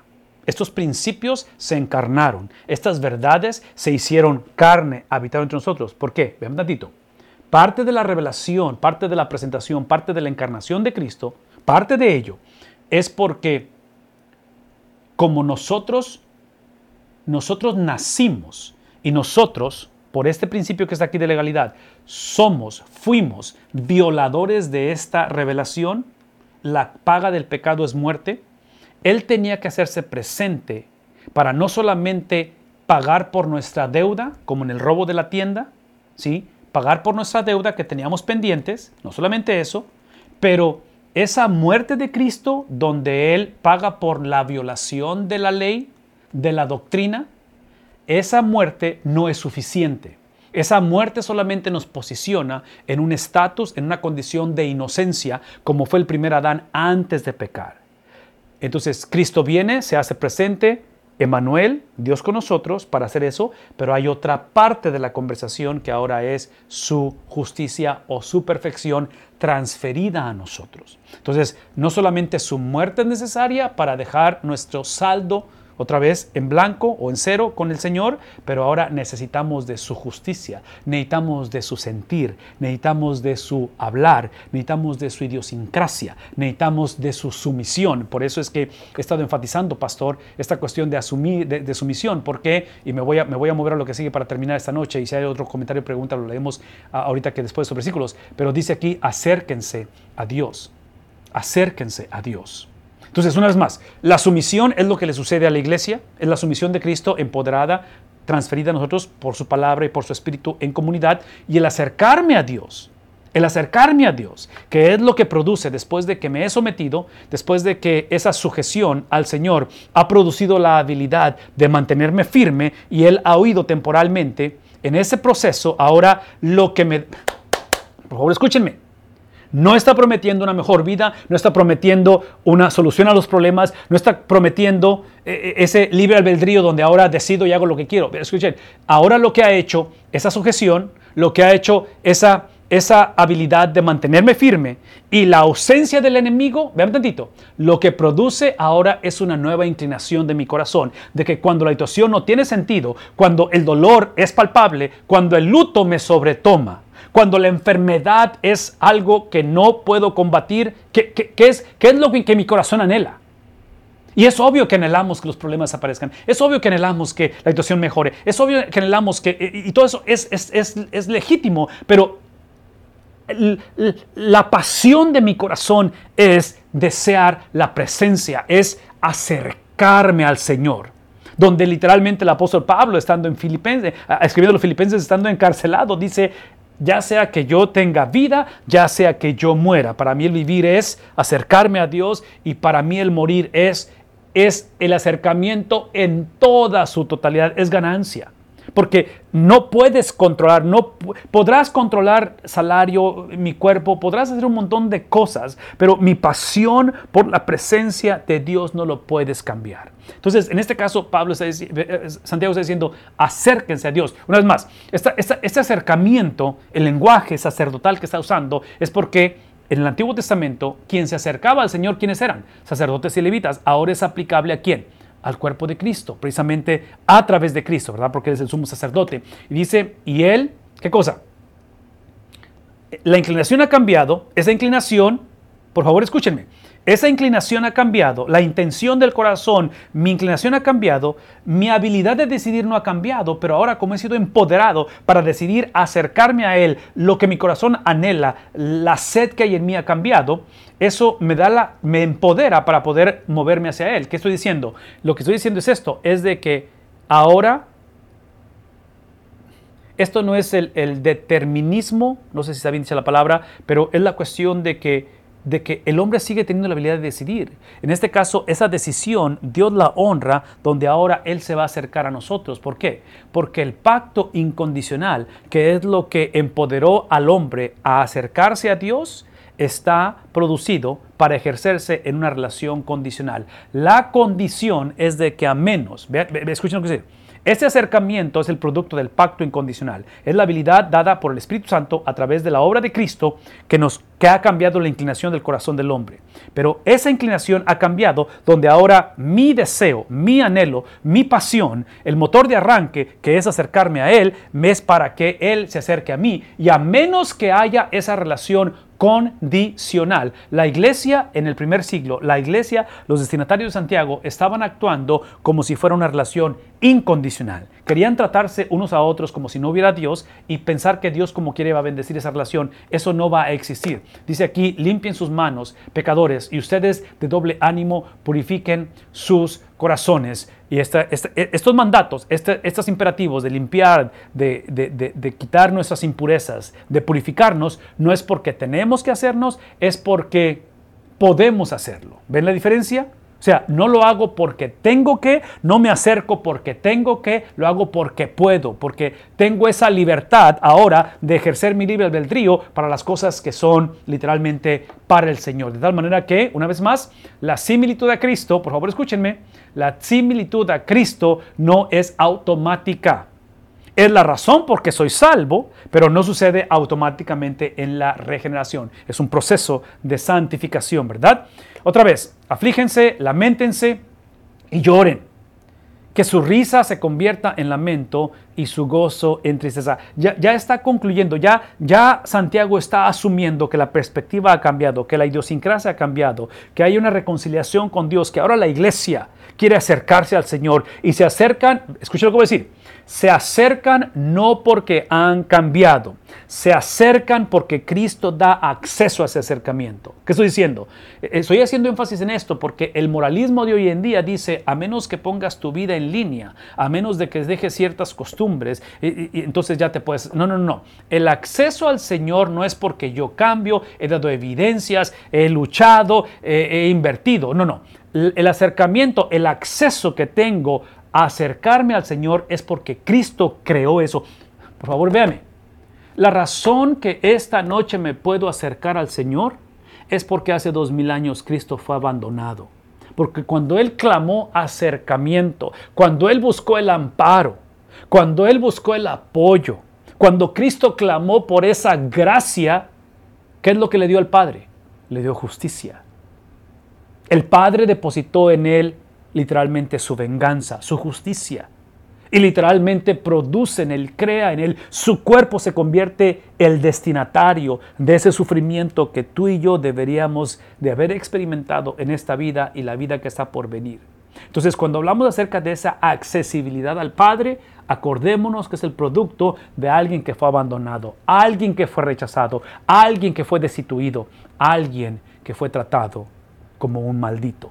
Y esa es la persona de Cristo. A raíz de ello, en ese contraste, Santiago dice, aflíjense, lamentense, lloren.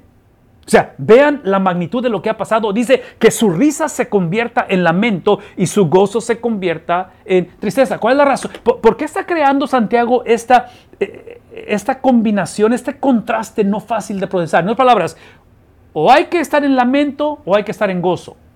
o hay que ver lo que causó mi pecado a la vida de Cristo y, cómo el Evangelio ha sufrido y cómo la iglesia ha sido confusa por mi falta de liderazgo y de integridad, o, realmente tengo que gozarme porque tengo acceso al Padre. ¿Qué, qué hacemos? Y aquí es el punto. El punto es que estas buenas noticias del Evangelio, de restauración, de una iglesia que tiene que ser revitalizada, inician con malas noticias. El preámbulo no es llevar a la iglesia de una categoría 3 a una categoría 5 a una categoría, categoría, 8. Sí, el preámbulo del avance de la iglesia es reconocer que hace dos mil años el fundador de la iglesia, el esposo de la iglesia, dio su vida por la iglesia. Para poder pensar en avanzar, en sanar, en reconciliar, en res, para poder pensar en una nueva Jerusalén, para pensar en literalmente esa experiencia de vida eterna, no solamente desde aquí, pero cuando lleguemos a morir, alguien tuvo que ser abandonado. Alguien tuvo que pasar por luto, por, por, por, la, por la decepción de haber clamado a Dios y no haber encontrado respuesta. Esta similitud a Cristo, otra vez, es la tensión irresoluble. No se puede resolver. ¿De qué cosa? De gozo y luto simultáneamente. Véame tantito, véame tantito, porque estoy leyendo los últimos versículos. Por favor, escúchenme. Una iglesia un cristiano, un hogar que ha permitido la infiltración de secularismo, es el tipo de cristiano, de iglesia, de liderazgo, que quiere resolver lo que es irresoluble. Cristo no vino a este mundo para resolver la tensión, para resolver eh, eh, este batallar, esta situación donde mi libre albedrío sé que debo de hacer, pero eh, Cristo vino a este mundo para que en medio de gozo y de luto, para que en medio de triunfos y de derrotas, en medio de cosas que las recordamos y las celebramos, pero en cosas que entristecen nuestro corazón, aprendamos a confiar en Él. Esa es la razón que vino Cristo. Eventualmente, cuando venga por segunda vez, se resolverá la tensión. No habrá más llanto, no habrá más tristeza ni más, dolor. Satanás será expulsado y será echado en ese eventualmente. Pero ¿qué hacemos en medio de ello? Dejemos de poner expectativas en Cristo que no nos corresponde. Cristo no promete, en este mundo tendréis qué cosa? Tendréis tensión, tendréis sufrimiento. En este mundo van a venir cosas que otra vez no son las ideales, pero en ese contexto tenemos que aprender a confiar en Él. Por lo tanto, dice Él otra vez, humíllense en la presencia del Señor y Él qué cosa? No va a resolver. Él va a usar la atención para exaltarlos, ¿verdad? Es el punto. ¿Qué es, lo que, qué es el punto? De que esta humildad que está hablando Él es una humildad foránea. Esta es la humildad que le sucede al cristiano, le sucede a la iglesia ¿Por qué? Porque esta es la humildad que emana otra vez en un pacto incondicional basado en una relación condicional. Hermanos, hermanos, hermanos. La conclusión del tema, de todo lo que está diciendo, eso es lo que está diciendo. Dice, hermanos, no hablen mal, por lo tanto, basado en todo lo que hemos hablado, dejen de hablar mal los unos de los otros. El que habla mal de un hermano o juzga a su hermano, habla mal de la ley y juzga a la ley. En otras palabras, este es un problema espiritual lo que está describiendo, ¿verdad? No es nada más una situación relacional o una confusión o malentendido, es un problema espiritual. Y termina diciendo, pero si tú juzgas a la ley, no eres cumplidor de la ley, sino te has convertido en qué cosa? en juez. En este caso, cuando hablamos acerca de la ley, anteriormente habíamos dicho que el mandato era que no fuéramos, el mandato era que fuéramos hacedores, no solamente oidores. El mandato ahora, moviendo la conversación, es de que ahora seamos amantes de la ley en lugar de jueces de la ley. ¿Por qué? Porque hablando de la ley, hablando de la ley de Dios, adivinen qué, una vez más, somos salvos por la palabra hecha carne, pero somos salvos para la ley. Somos salvos por la palabra hecha carne por Cristo para ser amantes o amadores de la ley. Dice, termina diciendo esto, solo hay un legislador y solamente hay un juez. No tomen esa posición ustedes porque no les corresponde, el cual es poderoso para salvar y es poderoso para qué cosa? Para tanto salvar como para destruir. ¿Qué es el punto? El punto es que cuando hablamos de revitalización, sí, es esto, es la reintroducción de qué cosa? Del único Dios verdadero. Este único Dios verdadero, probablemente Tito, revitalización de un matrimonio, revitalización de una vida, de un joven, de una señorita, de una iglesia, no es el reencontrarme conmigo mismo.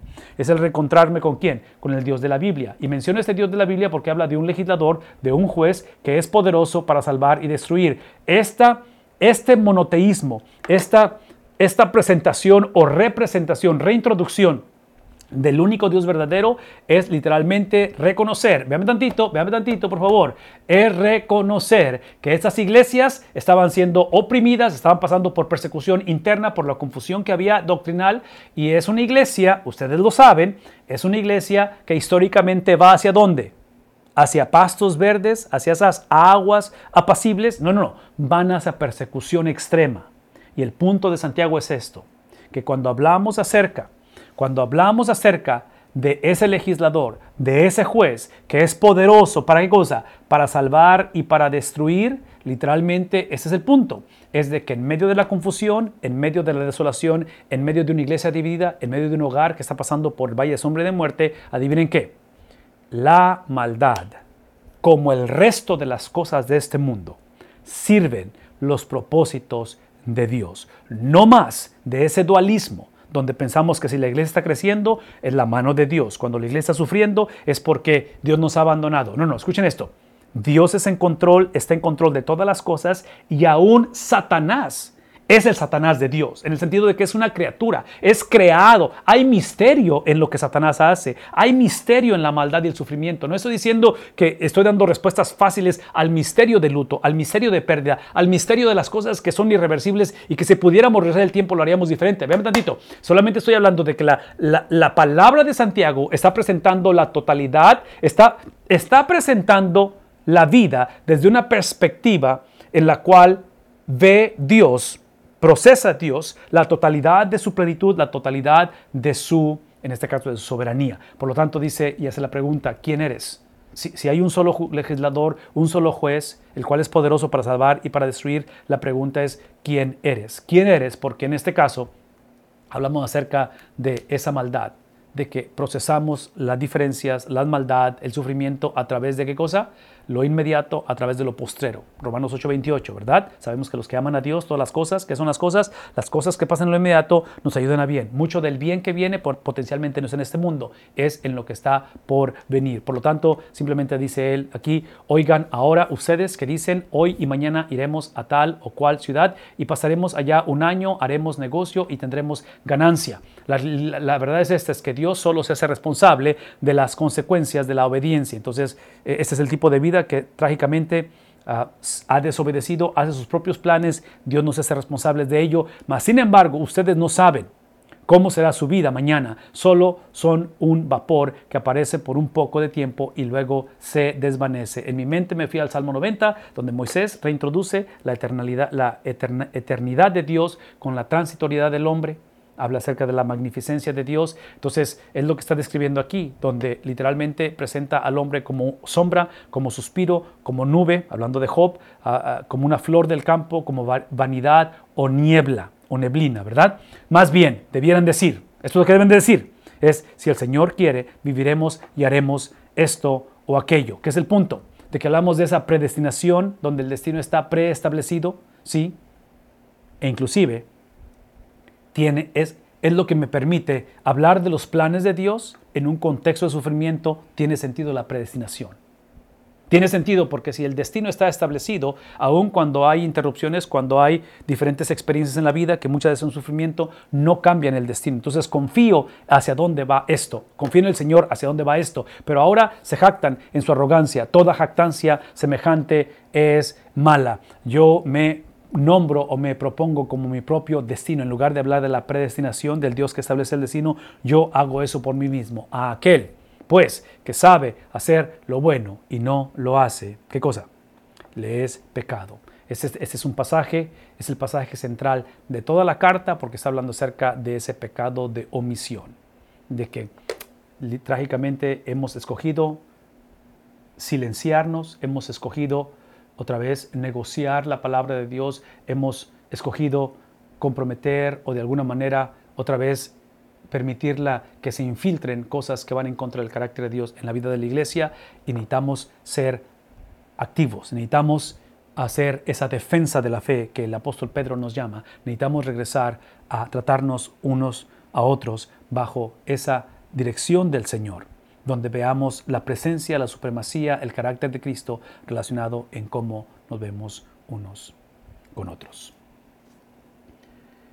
Pastor, hemos llegado al final de este capítulo y hemos llegado al final del libro realmente porque el capítulo 5 se los voy a dar en un video porque la hora que es ya no tendría tiempo para avanzar al capítulo 5, pero quiero dejar un poquito de tiempo si hubiera algún comentario o pregunta, pastor. Sí, es, este, este, problema que encontramos eh, hace dos mil años de falsos maestros infiltrándose a la iglesia, y otra vez podemos irnos a través de los libros de las epístolas, a través del Nuevo Testamento, que es uno de los, una de las características que tienen en común todas las epístolas. En su gran mayoría fueron escritas precisamente para combatir falsa doctrina, para animar a la iglesia y para instruir a los santos. Es un problema que ha existido por dos mil años. O sea, ha sido el problema de siempre. Pero pero, pero, pero, pero, aquí es donde tenemos que, y, tienes razón, tenemos que hablar acerca de las cualidades o las calificaciones, quién califica, quién no califica para este tipo de ministerios o llamamientos. Pero, y, por eso es que invertimos este tiempo en, la instrucción de la palabra de Dios. Yo voy a argumentar, este, este, va a ser mi argumento y es parte de mi respuesta, que una de las razones por qué existieron y existen hoy falsos maestros, personas que se dan títulos que no le y todo ese tipo de cosas. Entre paréntesis, e, esa cuestión de ser falso maestro o de ser hereje o cual por el estilo, a cualquiera nos puede suceder. Lejos estemos de decir, yo tengo la teología correcta y a mí nunca me va a pasar esto, ¿verdad? Entonces, tengamos cuidado, número uno, tengamos cuidado con eso. Número dos,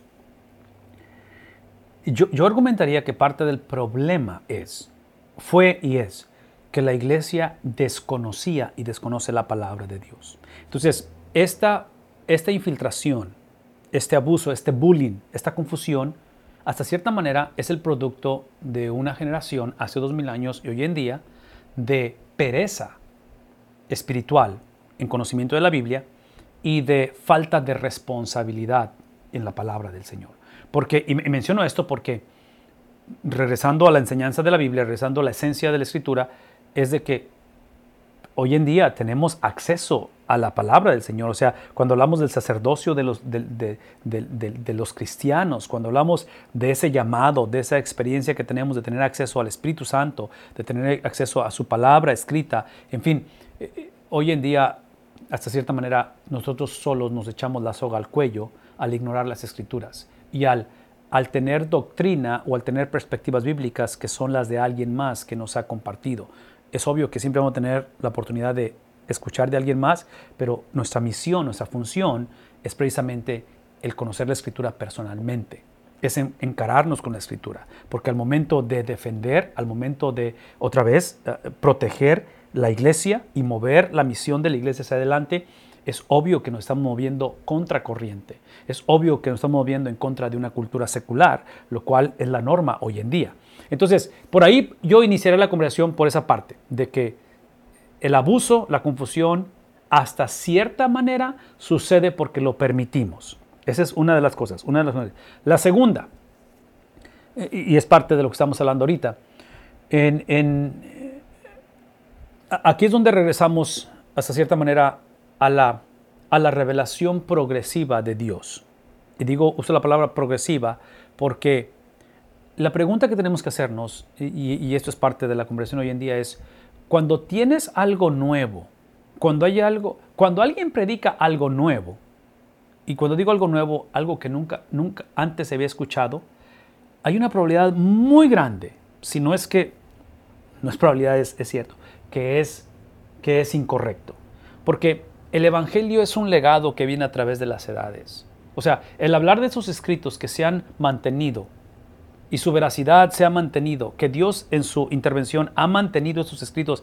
O sea, esos escritos se han movido en contra de cultura, en contra de la historia, en contra de las fuerzas del maligno y se han mantenido, pero se han mantenido por su veracidad, por su divinidad, por su autoridad.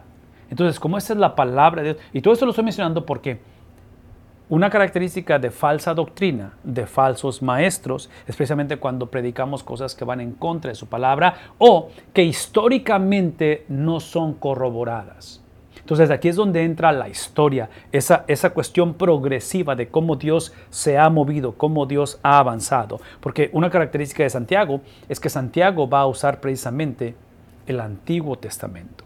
Eh, Santiago va a regresar a esta a, este mensaje del Antiguo Testamento. Entonces, todo esto lo estoy otra vez recalcando, pastor, porque eh, dentro de diferentes ocasiones hemos hablado acerca de los distintivos de un, falso maestro en, el, en, aquel tiempo y hoy en día, y la iglesia necesita saber eso. La iglesia necesita estar o retomar la posición de la posición ofensiva, no defensiva. La función de la iglesia no es defenderse, es atacar. Y atacamos con las milicias del Evangelio, atacamos con la centralidad donde la iglesia, si está viendo que su predicación, de la, predicación del Evangelio en la iglesia está menguando, la iglesia es responsable de llamarse a cuentas unos a otros y decir, cuando, cuando la presentación de la palabra de Dios sufre, es negociada, es puesta en... Eh, eh, estamos pidiendo a gritos ser otra vez, ser infiltrados, ser, ser introducidos a otro tipo de corrientes. Entonces, la pregunta no es si va a haber falsos maestros, la pregunta no es por qué hay falsos maestros, la pregunta para mí es evaluar el sistema que tenemos para distinguir cuando hay falsos maestros. Y si la iglesia no tiene una estrategia saludable y bíblica, es cuestión de tiempo, es cuestión de tiempo, porque esta es una realidad latente y siempre va a existir, siempre va a existir, siempre se va a agudizar. Entonces Dios permita que conforme vemos a nuestros hijos salir al, mundo real y universidades y todo lo que tienen que hacer, trabajos y todo eso, que hayan sido equipados, instruidos, discipulados a una actitud otra vez no defensiva, pero ofensiva, proactiva, donde sepan procesar, que es lo que está haciendo Santiago, procesar sus decisiones a través de la perspectiva de Cristo. De tal manera que cuando, no sí, pero cuando se presentan este tipo de enseñanzas, este tipo de situaciones cuestionables, este tipo de experiencias antibíblicas, sepamos, sepan distinguir la diferencia. Entonces, eh, tal vez, pastor, eh, eventualmente tendremos que hablar un poquito más en detalle acerca de las cualidades pastorales, cualidades de estos varones, que uno de los distintivos de ellos, y aquí es donde regreso a la historia eh, con respecto a esto, del apostolado es que esta función del apostolado, uno de los distintivos específicos es la revelación de la palabra de Dios. Nosotros históricamente no creemos que exista hoy en día alguien que tenga o reciba revelación especial de Dios. Eso no existe. El canon ha sido cerrado. Lo que existe hoy en día es simplemente esa iluminación. Hoy en día existe la manera en la cual Dios obra en comunidad a través de su palabra, empoderado por el Espíritu Santo. Pero voy a a lo que dije hace un momento. Tiene que ser con el propósito de la exaltación de Cristo, de la persona de Cristo, a través de su palabra. Y cuando eso es negociado, definitivamente no es algo correcto. No sé si eso ayude un poquito, pastor, con respecto a esta pregunta.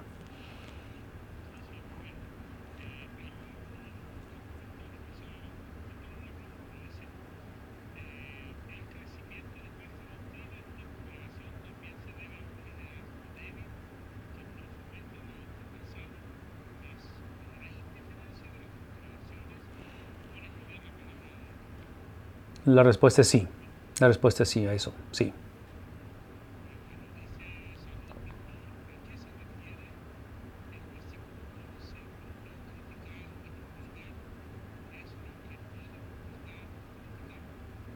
Bueno, en este caso, regresando al contexto de Santiago, porque la pregunta es el versículo 11, ¿a qué se refiere de no criticar o no juzgar?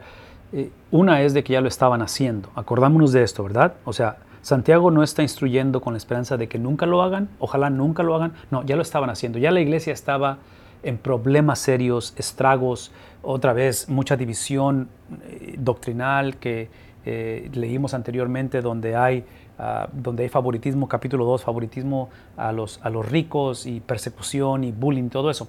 Entonces, esta cuestión del juicio, de juzgarnos unos a otros o criticarnos, eh, definitivamente es, es, es ese libertinaje es ese libre albedrío traducido en libertinaje, donde porque tengo la habilidad de hacerlo, puedo lastimar a alguien, puedo crucificar a alguien en el nombre de que estoy diciendo la verdad, en el nombre de que ella sabe cómo soy yo y simplemente soy de esta manera.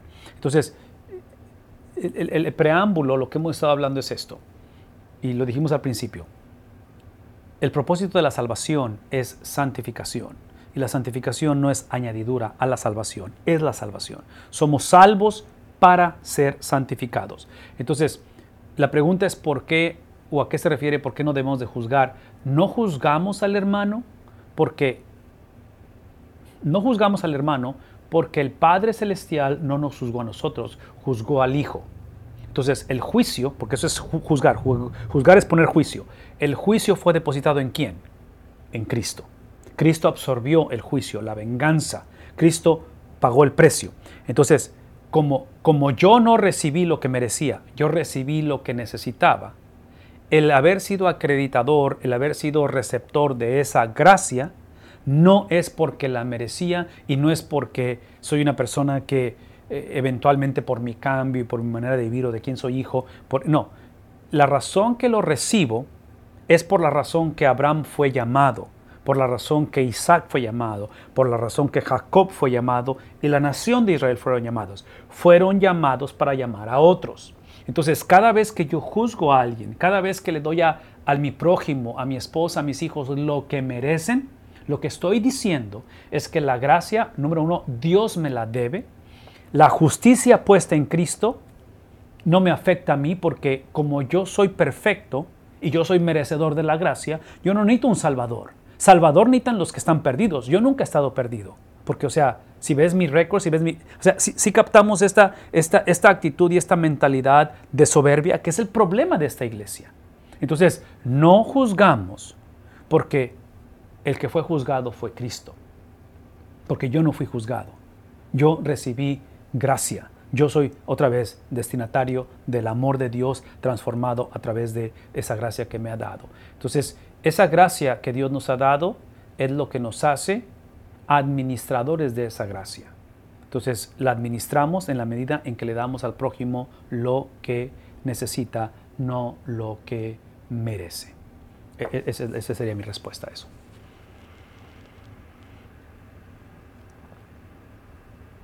Ok, ¿algún otro comentario, pastor? ¿Tenemos?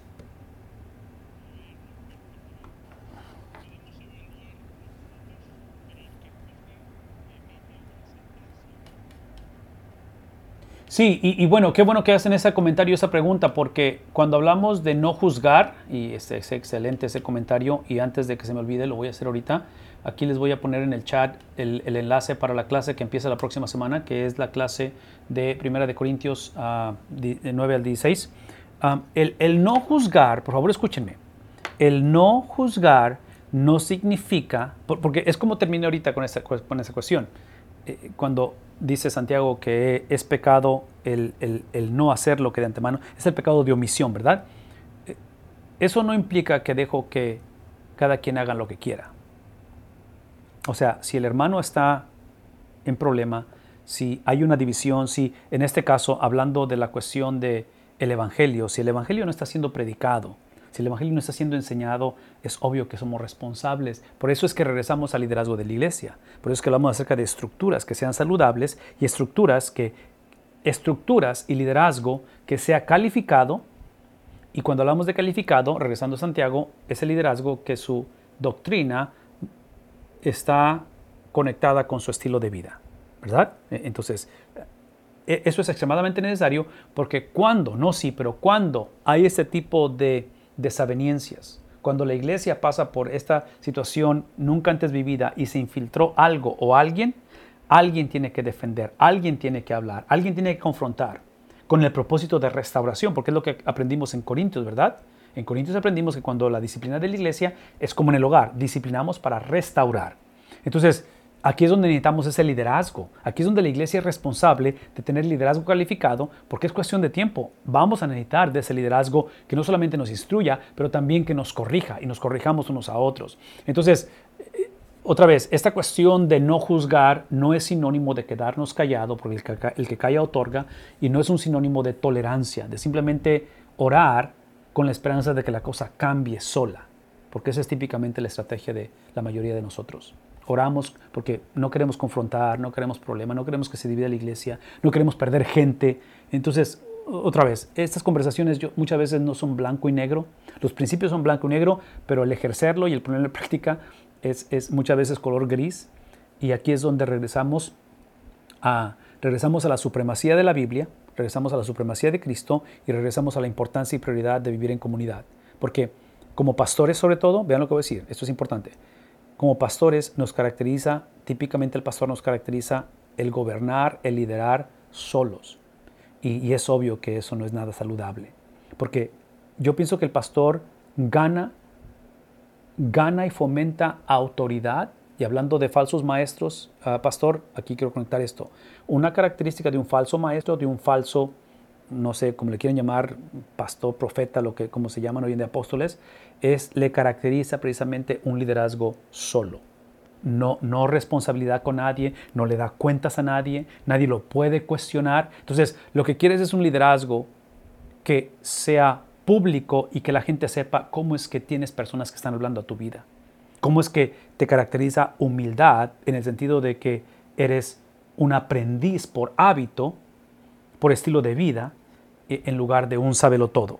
Porque navegar ese tipo de preguntas en la vida real, cuando se siente la presión de confusión, cuando hay división, cuando hay falta de perdón y todo este tipo de cosas, no es nada fácil. Yo no creo que hay clase de seminario que te prepara para eso. Porque mucho tiene que ver con el temperamento, la historia, el contexto, la situación. Sobre todo cuando eres nuevo en la iglesia y te sale una situación que tienes cinco años con ese problema y nadie lo ha lidiado con eso y la persona sigue liderando ciertos ministerios y nadie ha hecho al respecto y la persona no califica para hacer eso. O sea, ¿cómo le haces? En fin, todo eso lo menciono porque aquí es donde necesitamos el consejo de otros, caminamos con otros, buscamos el apoyo de otros, pero como pastores yo diría que esto necesitamos modelarlo, necesitamos llevarlo a la práctica con otros, no nada más en principio o en, en doctrina, pero hay que ponerlo en práctica y tenemos la oportunidad de hacer eso.